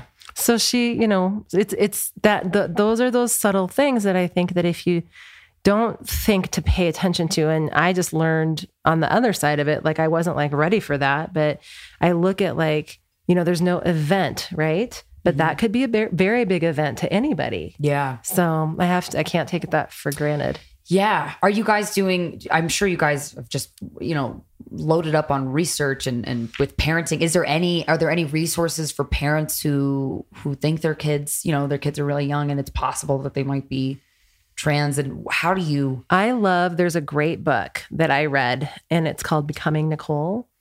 And what I love about it is that the parents were conservative and it was they had adopted twins and one of the twin twin boys and by the time same age t- same timeline that two the one of the twins started presenting as a girl and he, the guy you know this the guy's story is so great because he is um he was like a you know, not a super highly educated person. And he figured out for himself that he needed to be. So he like pushed himself through graduate school and then had these kids. And, you know, like he really talks, like the doctor's writing the book, but it talks about like this conservative, conservative person becoming a really supportive parent for this kid. Mm-hmm. And I try to hand it out to everybody. That's great. That's you know what. I mean? Because it really is like It, skies. tra- it yeah. tracks the whole, you know, the the whole lifespan of what they went through And the science behind the behind science it. behind it. So it's not just uh, like an autobiography in a sense, Mm-hmm. but you know, there's actual um, medical knowledge to be gained from it. On Oh, Like oh what really? kind of Emotional, especially the medical, science? Yeah. What kind of um, Yeah, what- you know what the process is through hormone replacements okay. and And transitional when- therapy. when that would be an when they option, were right? right, and when they were having those, and then like the roadblocks that they went through. Yeah. because you know they're kind of pioneers, so to speak. right. in- And how would you that know what- world? yeah, absolutely. And it wasn't that long ago. So that's cool. So mm-hmm. Nicole is probably 20 right now. Oh, awesome. So it wasn't that long ago. But it's really, you know, it's a, it's a, that is a great, I mean, even for yourselves to Yeah. read it, if these are part of your audience, you know, like if, Absolutely. if tr- the trans community is part of your audience, I think it's, it's just really cool to be able to have something to, to lean back on and also give people to as well Yeah. who are really doubting it. Right. You know what I mean? And what's the what's the legal age right now where you can start hormones? So it's not really about legality as I understand it. There's no okay. So what they do though is you in the book they talk about um, the 12, 16, 18 rule. Uh-huh. So they're basically pre prepubescent pu- puberty, Mm-hmm. um, and you can start homo- hormone blockers. So it just Oh, gives okay. you you know a, slows down all your uh, your development. So you have some more time. And then at 16 you can start taking hormone replacement therapy. And then you know like when we were explaining it to james you know i was like that's when you can grow breasts if you want. And she was like that sounds amazing Oh, really? Can I take it too? yes totally totally Go on. you get you can get an augmentation Ugh, yeah, Yeah, no, like- I know. I feel like I'm, I'm. I feel like I'm turning my back on my flat-chested sisters if I did that, but it's tempting. I Um, know. huh? Okay. Um, oh, I made a joke and now I forgot my next question. God So you so you've talked to James about it and and she's like, "Yeah, I'm in. Let's do this." Yeah. That's awesome. And she understands it cuz I'm like, I don't even I don't know what. So and and you said 16 first 12 16 12 16. 18 yeah. Okay, so not for a couple of years. and now is uh, has does James see a therapist? Yep. And when when and why did you? I mean, I- the why Right. is kind of apparent, but like when did you decide? So we so that we've just had our second session, but Oh, okay. again, Oh, cool. it was like this whole thing that was going on with school and what like yeah, and kind of prepping for that and like I don't know. Just she she is really bright, so she gets like hundred percent on her test, but she won't do her work. And so mm. she's she I know that kid. Like she is like holding back. Mm-hmm. And so it really is and we've tested her for all this, you know, whatever you can test her for, tracking and hearing and eyesight and all that kind of stuff. So, you know, the teacher just said she's just kind of plateaued in her learning and she's not interested. And then she keeps telling us how much she hates school. So we got a psychotherapist for that who is LGBTQ. She identifies as queer. Mm-hmm. She is teaching a class tonight. Like I just really like like she's Oh, an cool. empath, you know. And Yeah. so she's I so far have really liked it. And you know, we did our first download last week, and it was very revealing. You know, so it's kind of great because when you're the parent, you're so in it all the time, and sometimes you're just trying to get the kid to get dressed on time to get to school. On I was going to say parenting. and Just be a kid, anyway, yeah. Yeah. it's like that's a lot. Yeah, and you're like, I mean, it's gotta. You would feel, I would feel dizzy, like just even thinking about, like, oh yeah, I gotta get the kid, brush the kid's teeth, get the kid dressed, get the kid mm-hmm. all the stuff like brush your hair you Yeah. know Yeah. but but then at the same time how about like making sure that if there's in like dysphoria and how can we best guide her up into this life where maybe that is not a factor so much you know at her her age i mean it's always going to be there and i get that but i hope to god you know like to whoever that it's like What do you mean dysphoria? So dysphoria is when that sense of like not you're in your body and it's just not your body. Oh, I see. Yeah. So it's the cause of a lot of the suicide in the trans community. yeah. Because you know, they feel one way and then everyone's like, no, but that's not what you are. And you're like, but I'm me. I Chick know. with the dick and uh, you know and all the stuff. And Yeah, you're just yeah. like, this is crazy. So I think that is a good way to free her up is to it's Right. play therapy. And do you guys all go as a family? No, just it's just, just her, her. just her. Okay. And then do you guys go to a therapist to kind of help you through parenting, or you kind of uh, research on your own? We would go to a therapist to help us through each other. Oh, okay. Couples therapy is Oh, okay. wonderful. It's kinda and I have gone amazing. many Yeah. times. Oh, so you do, you do. Great. We have a haven't in like a year and a half, but we But do we have? do a lot of personal We've- work yeah. too. And we- Um, and we've done heavily Some um, good, in the, yeah. in the relationship. Has any of the work that you've had to do had to do with raising a trans child, or Not is this at all. a separate issue? No. Totally separate. Just Okay. like you know, family of origin bullshit that we all deal with. Oh yeah, yeah, yeah, yeah. yeah. Um, and now I find it interesting. Have you ever had any conversations with a therapist or anyone about like, because it's the thing that confuses me about being trans is like, so I I don't feel at home in this body, and then I'm going to transition to kind of this no, this other societal structure of gender, mm-hmm. um, instead of just kind of like being like, well, I have a penis, but I like to wear dresses. I like to just go to full Like your own version of it. female. So mm-hmm. look, you guys look at like 16 to 20 year olds right now. They're the most mm-hmm. fluid people I've ever met and seen in my life. So I think that's a construct that's changing. And I love it. Like I mm-hmm. love seeing like I, I don't think they're necessary like I don't think everybody is flipping. I think there's like this fluidity. Oh yeah, no, no, no, no. Right, that's out there. She's just really clear That that Right. she is a girl. Mhm. You know what I mean? So, Right. but I've seen kids, uh, you know, like that are like back and forth all over the place. So Yeah. it's really interesting. That's cool. And then they're just being allowed to be themselves. I think so. Which I hope so. great. Yeah. Yeah. Or they're taking it upon themselves to be themselves. right. And then they're just defying like anybody who's saying like They're going to have way better sex lives than we ever did. Yeah. Way oh, I do. better, th- I like, will say. and I think the kids are talking more, They're and it's really exciting. I know. And they're they don't respin the accepting. bottle. yeah. They don't respin the bottle. Dang, yeah, yeah, yeah, yeah. That's true. Has James ever expressed having a crush on anyone in her class, or I don't want to like get on, get in on people's personal business? So there's somebody in her class that has a little crush on her. Oh yeah, Mhm. Ha- and then is that did that person express it to her? Well, so she it's the cutest conversation ever. So she came home from school. Came home from school one day and she's like, Mommy, so what is that like what does it mean when like somebody is like looking at you and they just turn like all red? Oh, and I was like, well, who did that? Because I've asked in the past, like, boys or girls. She's like, we're not talking about that now. Oh, so Yeah, yeah, yeah. you know, I'm like, I guess not. You're Mom, five. Yeah. not- yeah. What are you doing? Um, but she was like, yeah. So the boy that she told me, and it was a boy. Mm-hmm. And then, sh and I was like, oh, well, he likes you. And she was like, well, he can't because this other girl in my class likes him. And I'm like, it really doesn't matter. Yeah, that's not how that works. who she, yeah.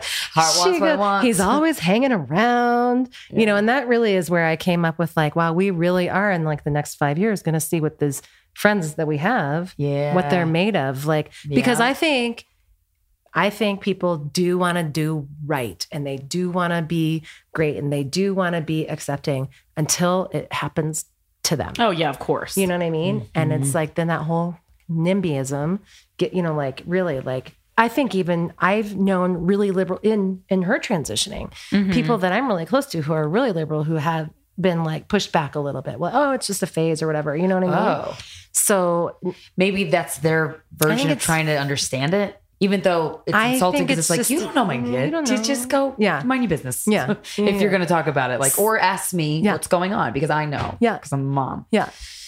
So, Man. yeah. So yeah, there there have been a few little flirtations happening. That's fun. I know it's really cute. So That's and cute. and um, what about does James ever does was she ever interested in changing her name? You think or not? So we've Is asked. brought up. Yeah. Every once in a while. The first one was Alice May, who is a character from Scooby Doo, and I was like, "So, wait, you want me to, yeah, like the zombie queen? Okay." And she's like, "Yeah, totally." I'm like, "All right, Zombie Alice Queen's actually May." a great name. I know, right? and so then she kind of went back. She's like, "I really like my name." And Yeah. it was my dad's name, so I thought that was kind of cool. Oh, that's I nice. know. Yeah. But also, Um, yeah, I mean, I feel like names like ma- like traditionally masculine names are it's very trendy to have a I know. a feeling. that's a cool name. I, mean, it's also my boyfriend's name. I like it a lot. Cute. I love. It's a good name. It's a good it's, It's a little bit edgy for. I think because it's Yeah. formal, and then Mhm. people are. If you don't like It go off to Jimmy regal. kind of thing. Yeah, yeah, Or Jim or something. Yeah, yeah, Yeah. yeah. That's awesome. But um, hi Punky. But um, I'm I'm gonna give her that. Yeah. A, le- a you know, Yeah. if she wants to change it, she can change it, and that's entirely up to her. Yeah, that's. You're so cool, Jennifer. You guys are so dope. Honestly, I wish all I wish Just, I mean, more parents. honestly, I just don't want a dead kid. yeah, yeah. Do you think and you think about that a lot? Like, Oh, you stop. Yeah. Yeah. Like uh to me, that's one of those things where it's like the last, I mean, and you hear about like supportive parents who still, their kids still, really? Mhm, they're- yeah. Oh man. Well, unfortunately, I mean, Because the way the world around them is. the Or, yeah, or like the depression, you know. it's been Yeah. bad even if you know for uh not trans kids i mean the statistics we wrote about in our book um, are very high because i Yeah. did a lot of research on um, young people and suicide statistics. Yeah. it's also Th- it's because of the going up like crazy. it's because of the internet i really strongly believe. I agree. that. I It's, agree. the um, pressure that they have, it's insane. Oh, and you can the the the ability to compare yourself to anything. It, the internet makes that possible all Oh day, every gosh. day, twenty four seven in your face, Instagram, Twitter, everything. You're always, and that those little tiny moments in your day where you're like, oh, I know. and you kind of seeing something that bums you out a little bit, and then just collectively that adds up to like, oh my god.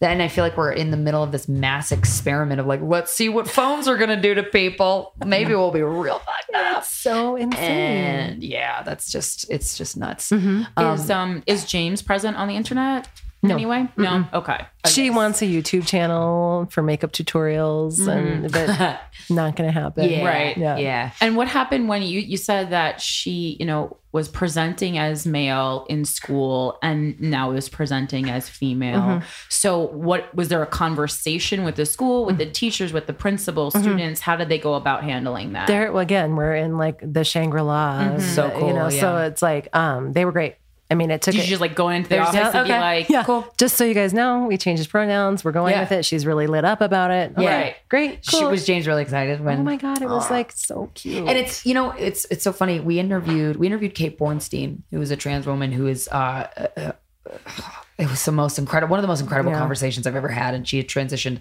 much later in life because of her parents were so mm. unaccepting, and she did it after her father. I have two trans friends who are trans women friends who, and they talk about being poisoned by testosterone. Really? Mm-hmm. Wow! Oh mm-hmm. my gosh! Mm-hmm. Yeah, because having to go through puberty. Yeah, yeah. Does yeah. James know those friends? No, and that's so one of them lives in Chicago and one is in New York and Los Angeles. But I love so my friend Yaz, and she's awesome. I mean, she's she transitioned later, so she's 68. Um, and she's married to this great guy, and they're in, you know, they're like fabulous. She's like Moroccan and Yeah. Sophia Loreni. you know what I yeah, mean? Like everything's and they're kind of fabulous. Yeah. And they're well traveled. And she she sat me down and she's like, Do you have any trans friends in Colorado? Because she needs James needs to see I was gonna you. say, I think that would be having great. Yeah. So she has other trans friends. Like we're gonna get to we get together. Oh, James. and Oh, that's mm-hmm. awesome. Mm-hmm. Any any kids? Any trans kids? Friends? they're all kids. oh, they're all kids. Yeah, yeah, Oh, yeah. okay. I thought you, I didn't know if it was Oh, like your yeah. adult friends. No. You, oh, that's amazing. Yeah. That's amazing. And it, it's like people, it's it's almost like the, like when we were going back to the bathroom thing, it's like you, you just think one person in the world, there's what, five trans people in the world. They, they just see the world as such a little place. But I'm like, the trans community is, It's like one in only reason nine it's- people or something crazy. yeah, like the statistic, it's pretty It's high. common. Yeah. You know, you know, I mean, that's where I think like like that fluidity is is is I like that people are just displaying the way that they feel They just- comfortable displaying Yeah. right now. Like these like young people right mm-hmm. now. Mm-hmm. I have high hopes. and it's so and it- it's it that's one of the reasons why i find that so exciting is because when you when you try and hide a part of yourself or when the world tries to hide a part of who you are that's not going to end well it's just you're going to explode and you're going to it, it's like it's like with uh, you know back when the Catholic priests that that whole scandal with the Boston Globe was like oh Catholic priests there is a problem that's why you need to meet my mom. That's what I was telling Oh, you. that's right. and wait, she she's here. Oh my God, that's She's right. here I forgot tomorrow. about that. Yeah, we need should talk talk to her. Um, that's amazing. Um, but you know, and and in these communities where I'm like, we, you you go, you make all these strict rules for yourself, and you hide these parts of yourself, and of course, it's going to come back to. It might manifest in something terrible. Yeah. Like that's one of the worst things that you could do to another person. And it's like you can't. You have to be. You have to talk, and you have to be open about who you are, every inch of who you are, Yeah. because otherwise it's just not it's just gonna it's gonna i don't know it's just gonna be this like cancerous tumor and it's gonna uh, I mean, you come can to see like it. some You can form. see like evangelicals who are for Trump. It's so fucking Yeah. hypocritical.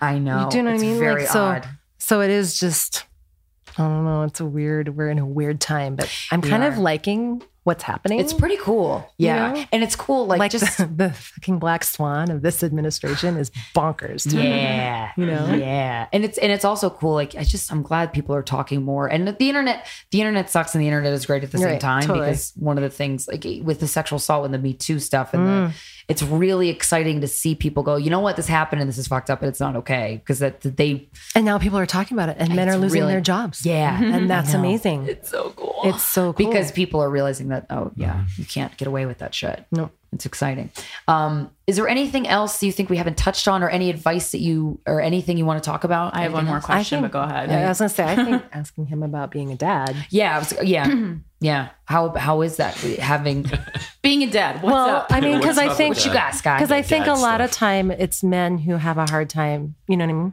I'm gonna yeah I would think I would think I'm gonna interview traditionally like if my dad if my brother uh was trans I don't know I my dad would be not accepting because he has this mm, uh, version of masculinity because he was drafted in the Navy he was kind of beaten into him he's just not he just wouldn't be accepting he would be confused but not in a way that's like oh you just don't know Yeah. kind of way My dad would be cool. He would write, write like a poem about it. Oh, cute! Really? He's very in touch with his feminine I love side. that. so how yeah how has that been for you Sky I don't, you know, I don't, I don't even really think about it that much. Yeah. Which is, maybe that's kind of weird, but um, you know, I think just being a dad, it, there's there, there's no challenges necessarily different than what any other dad has to go through in Yeah. parenting and raising your kid, right? And But wouldn't that be awesome if every dad thought that? I know yeah, that would be, um, but that's not reality necessarily. because in your head you were just truly you're accepting of your kid and you Well, love your kid how, how could you not be? Right right? Like at the end of the day, like mm-hmm. it's your kid. Mm-hmm. Like no matter who they are, what they do, what choices they make, those types of things, how could mm-hmm. you not love them? right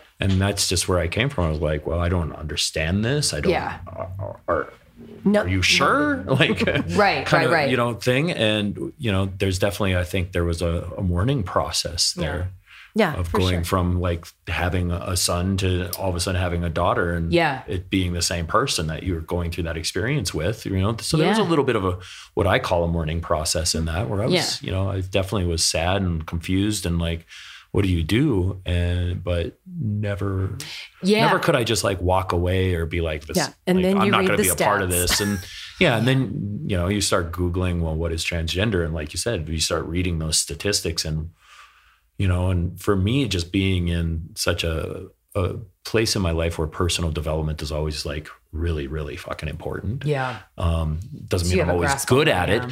but you know like but it's always something that i think is really important that i'm always trying to strive for. I look at that and i'm like those statistics and i'm like whoa why are these statistics like that? And Mm-hmm. the thing that i could only really decipher through everything was the parents weren't supportive the Yeah. parents made that line well if you're not the way that i think you should be Mm-hmm.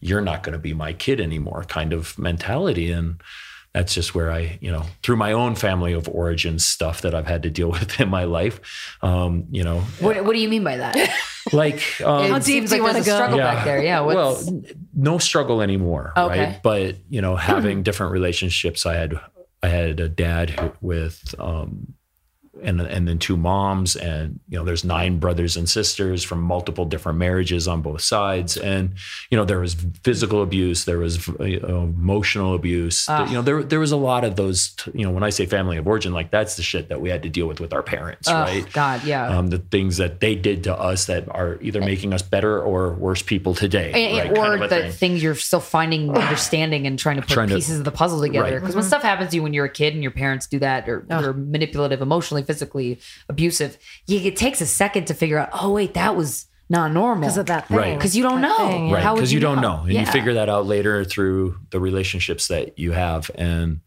um you know and i when when looking at that that was what i came away with from Yeah. it and i was like you know as long as she's confident healthy and um, independent and can take care of herself at, at some point in her life Mm-hmm. right those things are like what's really important Yeah. And so if my kid's happy and confident like i succeeded Yeah. Absolutely. so I don't care how she is or what she chooses. She she could choose 14 different ways of floating through this world Yeah. at any given moment. I know I have. Yeah. Well, I'm So- glad you talked about the that state of like a little bit of mourning because even somebody you can be accepting, you can be mm-hmm. like whatever you you know be who you are, and I will support you every second of the way. But it's it's also really important to be honest about those moments because it doesn't make you weak. It's natural. It's normal. Totally. It's- It would seem to me to be very much a part of the process and a part of the learning curve and a part of. I think it would be weird if it wasn't. Yeah, I would too. I'd be like, wait, that's something's up. Yeah. Something's you're hiding something or something's weird. I don't know. And part of it is just knowing that your kid is going to have a more difficult life. I mean, I think that's even We're in the easy part. yeah. Yeah. Yeah, that's that's just that's that weighs on a person. Is James the first trans person you've met, Sky? Or no or No, I don't. No. No. you had trans friends or just like new trans people? Yeah, well, you- when I was when I was growing up, like one of my first jobs was at Pier One Imports. Oh my god, my favorite So store. awesome. Store. Oh my And- god. and- they have great coffee table knickknacks. totally. My my boss um, was was gay, and he seemed to hire a lot of people from his community. Oh, that's great. and um, w- one of one of the guys that he hired was transgender, Mm-hmm. and at that Female point, to male or male to female? um, male to female, yeah, male to female, and but he he at that point in time was like presenting everything that way, but he wasn't willing to change the pronouns yet. Oh, And I- okay. We had this huge talk in the middle of Pier One Imports around this with him, and like have this very whole comfy powwow. couches. It was it was amazing pillows and in the 90s. What was the conversation the- about? the Like the fact that he didn't want to change, she didn't want to change. well, yeah, yeah, and you know, he didn't want to they're change. they're they were all friends. They all partied together. They all, you know, and I'm like the 17 year old, Yeah. and they're going, "What the fuck is Yeah. going on?" Like, Yeah, I just thought I was selling furniture. Yeah. This is crazy. He signed up for a lot more. a lot more. it's Pier One. Come on. Yeah. Um, and uh, you know, so I was I was in on that kind of conversation, and I've always been. I, if you're a great human, I want to be your friend. Yeah. I don't, I don't care what your gender or color or Right, right. ra- Just re- accept it. Mm-hmm. religion or anything is. Um, I can be pretty neutral on those things. Yeah, I wonder too. With with traditionally, I- you hear a lot of stories about fathers having problems when their kid is at LGBTQIA community, any of the any of the letters, and I wonder too if there's, um, I don't know if every trans kid shows uh, has that um sense of self like James seems to have had always. Like most every- people don't have I, that I was going to of say most self. cis people don't have a sense of self like that. Yeah. But I'm wondering too if like they don't even have the words to communicate that they feel different inside until later in life, and then the parents are al- already kind of set of like this is who you are. This is the box that I've you've put yourself in. I've put you in, and we continue to put your you put you in, and then maybe later in life, all of a sudden they're 18 and they're in. They I drop thi- on their parents. Yeah, I think that's a. I think that's one of those philosophical conversations that it's like, um, you know, one of my personal beliefs is that we all come into this world with that type of self knowledge. Like Yeah. we know who, Who we we are. are. Like the minute we take our first breath, everything. and it's Society it, ruined. it- Yeah. it really is. It's society. It is our parents. Yeah. It- like they are the ones They- we are with. They yeah. are the ones. It's gonna be us. Their I mean, belief we're gonna be those processes forward Yeah. and teaching that and Yeah. applying that, and you will like this, and you will go to this school, and you will do this. And a lot of parents, I think, and it's not, you know, it's not like we're, we're all bad parents. It's, but you know, because we're all doing the best we absolutely fucking can with the best knowledge that we were downloaded with, and if we knew better, we would do better. But this is our what we're working from, Yeah. and I think that it's somewhere in in that those first few weeks, months, years that Yeah. um, you know that those things are stripped away or other things are implanted over it. Yeah. And we we do as beings, we just kind of get lost in that. Yeah. process, and then you know? sometimes there's comfort in conforming to something. Totally. And so you kind of cling on to that. And you want your dad to be proud of you or your mom Yeah, or of somebody. So you're gonna do, you're gonna say, you're gonna you'd be like, Yeah. fuck. But really, I'm not gonna put on the dress if my dad I want to make my dad Right. proud of me. Well, right? some Like, people are just more those things. malleable than other Totally. people. Yeah. You Right. know, like I, literally, if you met me when I was six, I'm the same person. I think Yeah. I just talked more when I was six. yeah. Well, that's why I would have loved to have known you when you were six. Yeah, like I was like, Seriously. I there's a video of me in gymnastics class, just like pushing bitches out the way, and like that's still the way I went. I mean, I probably wouldn't physically push anyone now, Maybe. but with my with my eyes, I would push them. You know, Well, that's funny. That's what I was saying earlier about the the videos that we had, had gotten digitized of me as a kid. I'm like, I feel like I learned. I'm like, I feel like more of a purer version of myself in those videos. And then you see all You the are, ways that you kind of stripped it away a little as you got older because you Yeah, didn't want to school feel and- weird or feel Yeah. out of place or feel. And parents, I mean, ha- raising a kid is is is hard in and of itself. But then it seems though to me because I'm kind of on this personal quest of figuring out if I want to have a kid or not. Mm-hmm. And one of the things keeping me from that is just everyone gets fucked up by their parents. Everyone. You can't. Everyone I know, ev- like I am. I. ev- and Are you so, a perfectionist? yeah. Okay. Yeah. And but but um but uh really all you have to do is just let your kid figure out what they want to do and then Your job is go, to- I love you. Yep. Your Cool. job is to build self esteem Yeah. and confidence. Self-esteem, and that's that a good way to put it. That is our job as parents is to like make sure that our kid has a good self esteem. yeah. And, how and, and just and by how do you what do you would you recommend the best way to make sure your kid has a good self sense of self-esteem? Just How, what's that measure? yeah, like how do you how would you if a parent was like, How do I give my kid a good sense of self-esteem? What would you say? I mean, I think you have to be. I think it's probably like through the process, right? Like Yeah. just Be making fucking sure, present. yeah, Yeah. and listening, you know, and yeah, like be with your kid. Yeah. and that's one with- thing that Jen does, you know, amazingly with her. Is she Yeah. can be so present with her, Yeah. and um, and she I- kind and- of and she requires gets, it. yeah, but but you could not, and that Yeah. you know, and be that on would your phone, fuck her up be on too. So Instagram. Mm-hmm. right, but when you're present with her, you're present with her, and that I think that builds. I get, I get. Actually, Yeah, she you're gives me shit if I'm on my phone too much.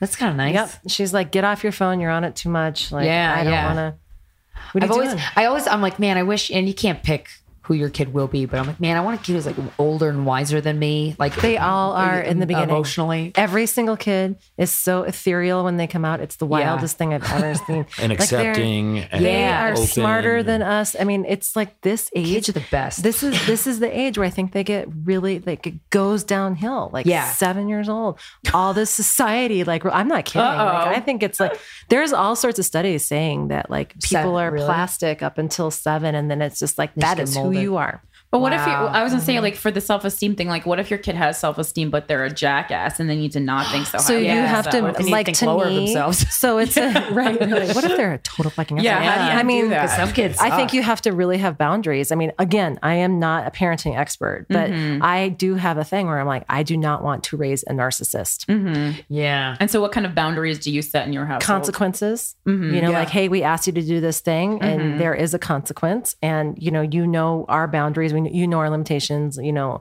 So I think there is. You is need to and- respect that. Yeah. Yep, and she's a triangulator because there's only one of her. She Yeah. has zero competition. Mm-hmm. Oh gosh, yeah, Yeah. that's true. so she knows how to she knows how to like and we figured out that she knows how to get between the two of us so Oh, yeah. now we can just shut it down right there Yeah, it's funny. I noticed my two-year-old ah. nephew will. Man- emo- uh, I started Yeah, to notice he would manipulate. they're and like, fucking brilliant and they would say like, "But I want this." I'm like, "Don't give me that sad eye." oh my god, Brantley! I said no. I'm Yeah, yeah. like, wow. Yeah. He's learning to like It's hard to say no with that sad eye. hard. That I sad eye is so That- powerful. and that's another reason I'm like, I will just give a kid whatever he wants. You know? But I it's do like the think- tractor beam on the Death Star. You're just like, yeah, yeah, you're as soon as they right. give it, you're screwed. but I think those boundaries and and real and you have to commit to what you said no to. Yeah, and stick with it. Otherwise, it's like, oh, I could play like a violin. and, screwed. uh, yeah, yeah, yeah. Well, how about boundaries? Like, so obviously, James, you know, requires some special attention just because you're still, we're still as a society kind of learning what it is to be trans, that there are trans people among us. There always have been, but now the we see them. So it's like, how do you put a boundary between treating someone special because they need it and treating them too special and So, having good them question. I actually, that is a great question. And we went directly to her teachers right away because this was about three when it was, you know, three, four when it was really happening. And at their conference, we said, we don't want, we don't want to raise a narcissist. Mm-hmm. Yeah. And so we need you to not treat her special. She's fine. Mm-hmm. She's fine. right. Yeah. You know, and they got that. And luckily, we, she had some great teachers the first three years who, and even her current teacher who really are great with boundaries and they're kind of stern, you know, but like interesting to her. They're mm-hmm. bright, you know? So mm-hmm. it is, but that is the thing. Like, Right. it was like to go in right away and have that conversation with people. Cause again, there was this kind of like, vibe of like, oh, this is so cool. Like people are letting her. And I was like, trendy. This isn't about, yeah, Yeah, this isn't about is. cool. Yeah. Like what we're dealing with right now is how do we kind of ease into being stealth so it's not even a conversation. Right. Yeah. You know what I mean? That's Like- the ideal. Right? Yeah. I think so. Yeah. I think. Or they're out and they're really great about it and they feel safe. Yeah, and and just But, yeah, um, and and also just feeling like, but also feeling that like this thing about me isn't doesn't it's not all of who I am. It's part of who I am, Part but of it's who I also I'm not I don't wear it like a badge. Like I No. I, I forget But what she- comedian talked about like um they did a joke about somebody in a wheelchair and there was a person in a wheelchair in the front row and all the, all the other people that weren't in a wheelchair got very offended and the person in the wheelchair was like I just want you to heckle me make fun of me treat me like everybody else I've stopped thinking that this is the all I Like, am So special. Yeah. yeah. That so that type of specialness, like that that makes you feel worse. Yeah, and she went through this thing last summer or the summer where, where she was telling everybody that she was trans. Mm-hmm. Like she was like really identifying with that was what, you know, because Avery Jackson had come out on the cover of National Geographic. Yeah. And she was just like, wow, I want to meet her. And she is so cool. And look at her. She looks like a queen, you know, like the way Yeah. she's sitting there. And I think that was really great, especially because Avery is, was only nine when she did that. Yeah. So she's young enough to, you know, she's not a teenager. Yeah. Like that young kid and like really, and her mom's a huge spokesperson for the trans community, Debi Jackson.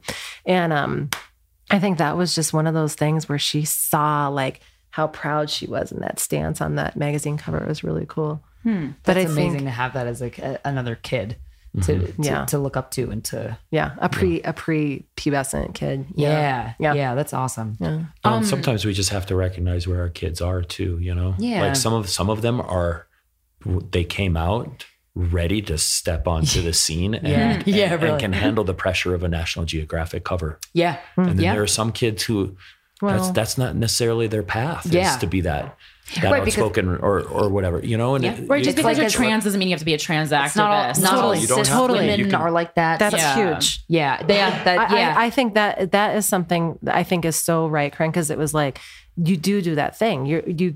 I mean, I did. I was like, do we like have a big? You know, I started not putting photos of her on Facebook Hmm. because all of a sudden I was like, well, that her agency is like Yeah. to be able to put her own herself. photos. Yeah. do that. I mean, they're on a locked down, you know, Instagram page, Right, but right. you know, it's so, Yeah. as private as that's going to get, I guess. Yeah, because I think people are just like, well, if you're, you know, at part of any minority, that you have to be spend your whole life working towards it, and it's just like, well, that's not true because then No. that's the only thing about you. Like, you could just do whatever you want. you have the right to not fight for Just your like rights all the anybody time. Like, else. it's like it's okay. You Yeah. don't have to be a martyr every second. Yeah. It's exhausting, and and some people are great at it and they love doing it, and that's part. Those are the people we need to be martyrs. I mean, really, sometimes like you, that's the biggest activ- activist right there. The Yeah. person who doesn't have to Who get just up there wants and to be yell on them the and- microphone yeah. around it and just be them and show people that example of what know. it is of being human and I agree. I don't know. I think that they're. I think Avery. I think Jazz Jennings. Like Oh, yeah. I was going to ask you about Jazz. Yeah. I mean, I think she is. You know, she put her life on the line, Yeah. right? Yeah, to like really be an advocate for all of us. Yeah. And she Yeah. is 16. And she's a good advocate. She's 17, and amazing. She's mm-hmm. articulate and I see, you know, maybe they fell into it, may, you know, over time it probably has changed, but like for her to be out there like in the public eye like that on a cable station Yeah. Yeah. is wild. Mm-hmm. I mean, Yeah. wild. Yeah. And it's going to be her whole goddamn life. Yeah. And I don't I don't know that I want I want her to have her own life. Yeah. Whatever You know? that is. Yeah. And She she, tells us can choose to go that school, way if that's the thing too, right? She's like, Yeah. no, I want to be on camera. I want to speak this Yeah. out. Like, all right, go Great, for cool. that. Great. Yeah. Like we will support that. Your choice. Yeah. you know, Yeah. but I think every individual has a choice and to be who they are. And at Yeah. some point in our society, And we everyone stop takes that for granted. labels, you know? I think that so many people like the, the typical like the, the a lot of people take that for granted and then they don't realize how good it does feel to be themselves and that they've been feeling that for the most of their lives and then other people don't, aren't afforded that by the folks around them Or the whole state around them or their yeah or their government ugh. Right. Um, since uh, James has been presenting as female, has she gone through kind of any more typical female problems like uh, body comparison or not feeling pretty? She's a fattest. No. she's like always like, Mom, your belly is looking really big. But have you seen her? I mean, she's all arms and legs. Like Yeah, she is right. like- so I think that is something that's coming up like normal female, like societal bullshit. Right. Is Yeah. totally there. And media, man, I mean, like going back to the internet conversation, we had fashion magazines. You guys are a lot younger, but we had fashion magazines, you know, like it was like 17 magazine for me, Yeah. right? And then and the TV did wasn't for teenagers really then. Like the tween thing came like f- around for Later. you guys, yeah. And so um so it is it is interesting now because now it's I mean, they have kids her age on YouTube doing makeup tutorials. Oh yeah, I've seen them. I mean, You some of them are better contouring than I am. I mean, I mean, they're babies have- incredible. I'm what the hell is going on here? babies have Instagram Yeah. Babies I'm like, have Instagram. Dogs have Instagram. baby don't want to be on Instagram They don't really. just and, get the baby know, off Instagram oh. Mm-hmm. and then I try not to judge them like I'm pretty sure that kid You Can't might- make they that might want decision some yet. Fucking privacy. They don't want their face scanned by the Yeah. time they're 16 or whatever. Yeah. We had a lot of autonomy. I, you guys didn't, right? Like you had cell phones already when you were. I had a cell phone in until eighth high grade, but I didn't have Didn't? Facebook until college. I mean, So I didn't have social media God, until college. Oh, I didn't agree. have like camera phones and stuff like oh, that. Oh well, yeah, we had camera phones, but no one was doing. Well, I guess people were doing weird things with them, but I didn't know about it. I mine- cried when my mom made me get a cell phone Oh, in high did? school. Oh, really? Yeah, I, do, I cried when my boss gave me a BlackBerry. A lot of crying because of of- technology, lot and I'm of not a crier. I just don't. I like when I'm Right. alone. I like to be alone. Yeah, I would have like totally recorded my entire seven hits of acid liquid. Wait, I got to get that. I can't hang use on, a hang on. on Do you see that? Do you see the, I can't even like the dancing Oh. gas pumps? Oh, no. yeah, I can't even. They would have been at it. everywhere. I would never have gotten a job ever. Ever. That's so funny. So bad. Oh, Lord. Thank you guys so much for taking the time to sit down with us. Yeah, we appreciate it. Um, and um, oh, I just wanted to end on: Is there any anything you would say to parents um, that aren't as wonderful as Yeah. the two of you? Uh, because I We're was telling confused, Yeah. just less Yeah. certain. I Yeah, think I guess that's the better way to confusion, put like it. if it's a if if you're a parent who is confused or heartbroken or whatever, I mean, start just reading the statistics. Like, look at really what this person in your life is in for if you're not supportive of them. Because if Yeah. you're willing to lose your child to suicide, then go ahead and be an asshole. You know, Yeah. but I'm not. And so it's one of those things that I think that, and, and I shouldn't say it's not being an asshole, but you know, like you really have got to, this is, it's nothing that you did. It's not, you know, Yeah, it's because I think that feeling of confusion when I, I, I'll I'll talk like well, you're an asshole if you kick your kid out. Well, okay, dig deeper because that's not going to help. That's Right, not going to help right, right, anything. totally. it's probably going to make it worse. Right. But okay, why are you acting like that? There's this sense Fear- of confusion and fear. I would assume. fear is a really really powerful thing and i think that you know get you have to really get over yourself and understand that you have a huge opportunity to save somebody's life and mm-hmm. and and and if we all thought of parenting that way, right? Like if with anybody, if like this was our opportunity to save this person's life, we would have been raised like in a totally different way. Yeah. You know, and and we're still gonna make the mistakes that we make. She still says, I hate you. She still says you're jackass. You know, like she fights back. Yeah. Kids She's a strong, a strong-willed kid. She's a strong-willed kid, Yeah. and she always will be. She's going to be a strong-willed human. Lord, Lord, save the person who gets in front of her and Yeah. like pisses her off Yeah. because there's a look. Yeah. Yeah. Right, because having a kid is like it's like it's like grabbing a mystery bag at the store. Like you have to be prepared for Whatever's whatever in it it. is. You can't be prepared. Yeah, or you Or just go with it. prepare, prepare like uh, expect the unexpected kind of a thing. Yeah. Like just anything that you don't you don't know what it's gonna. It's Yeah. not gonna be like there's no like kid class. There's there's like no, you know, like hey, what's Well, happening? that's cool. But that should answer. Is that the mo- is that the monster thing? Yes, The bar- Monster High. You want Oh, to show okay. That's what I Krystyna thought they Monster were. High? That's Lagoona. What's up?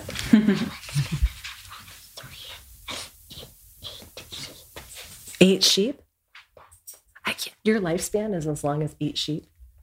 Oh, that's depressing for sheep, man. Seriously. Are you as long as those eight sheep?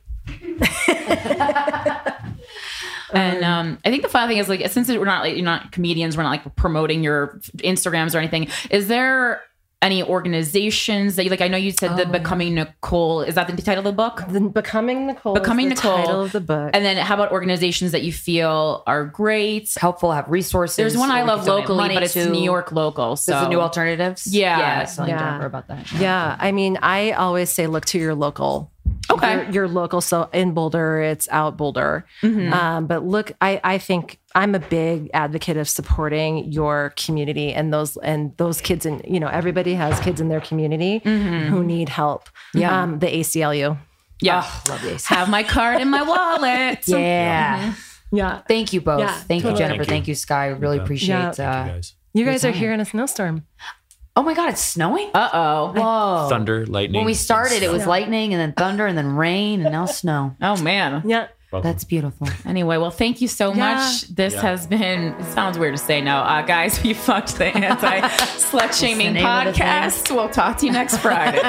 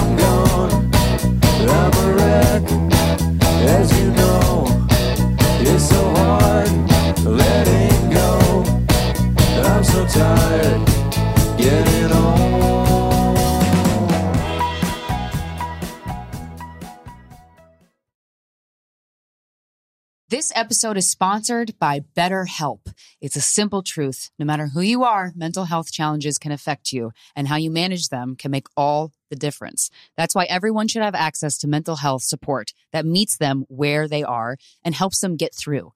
BetterHelp provides online therapy on your schedule. It's flexible, simple to use, and more affordable than in person therapy. Connect with a licensed therapist selected just for you. Learn more at betterhelp.com. That's better, H E L P.com.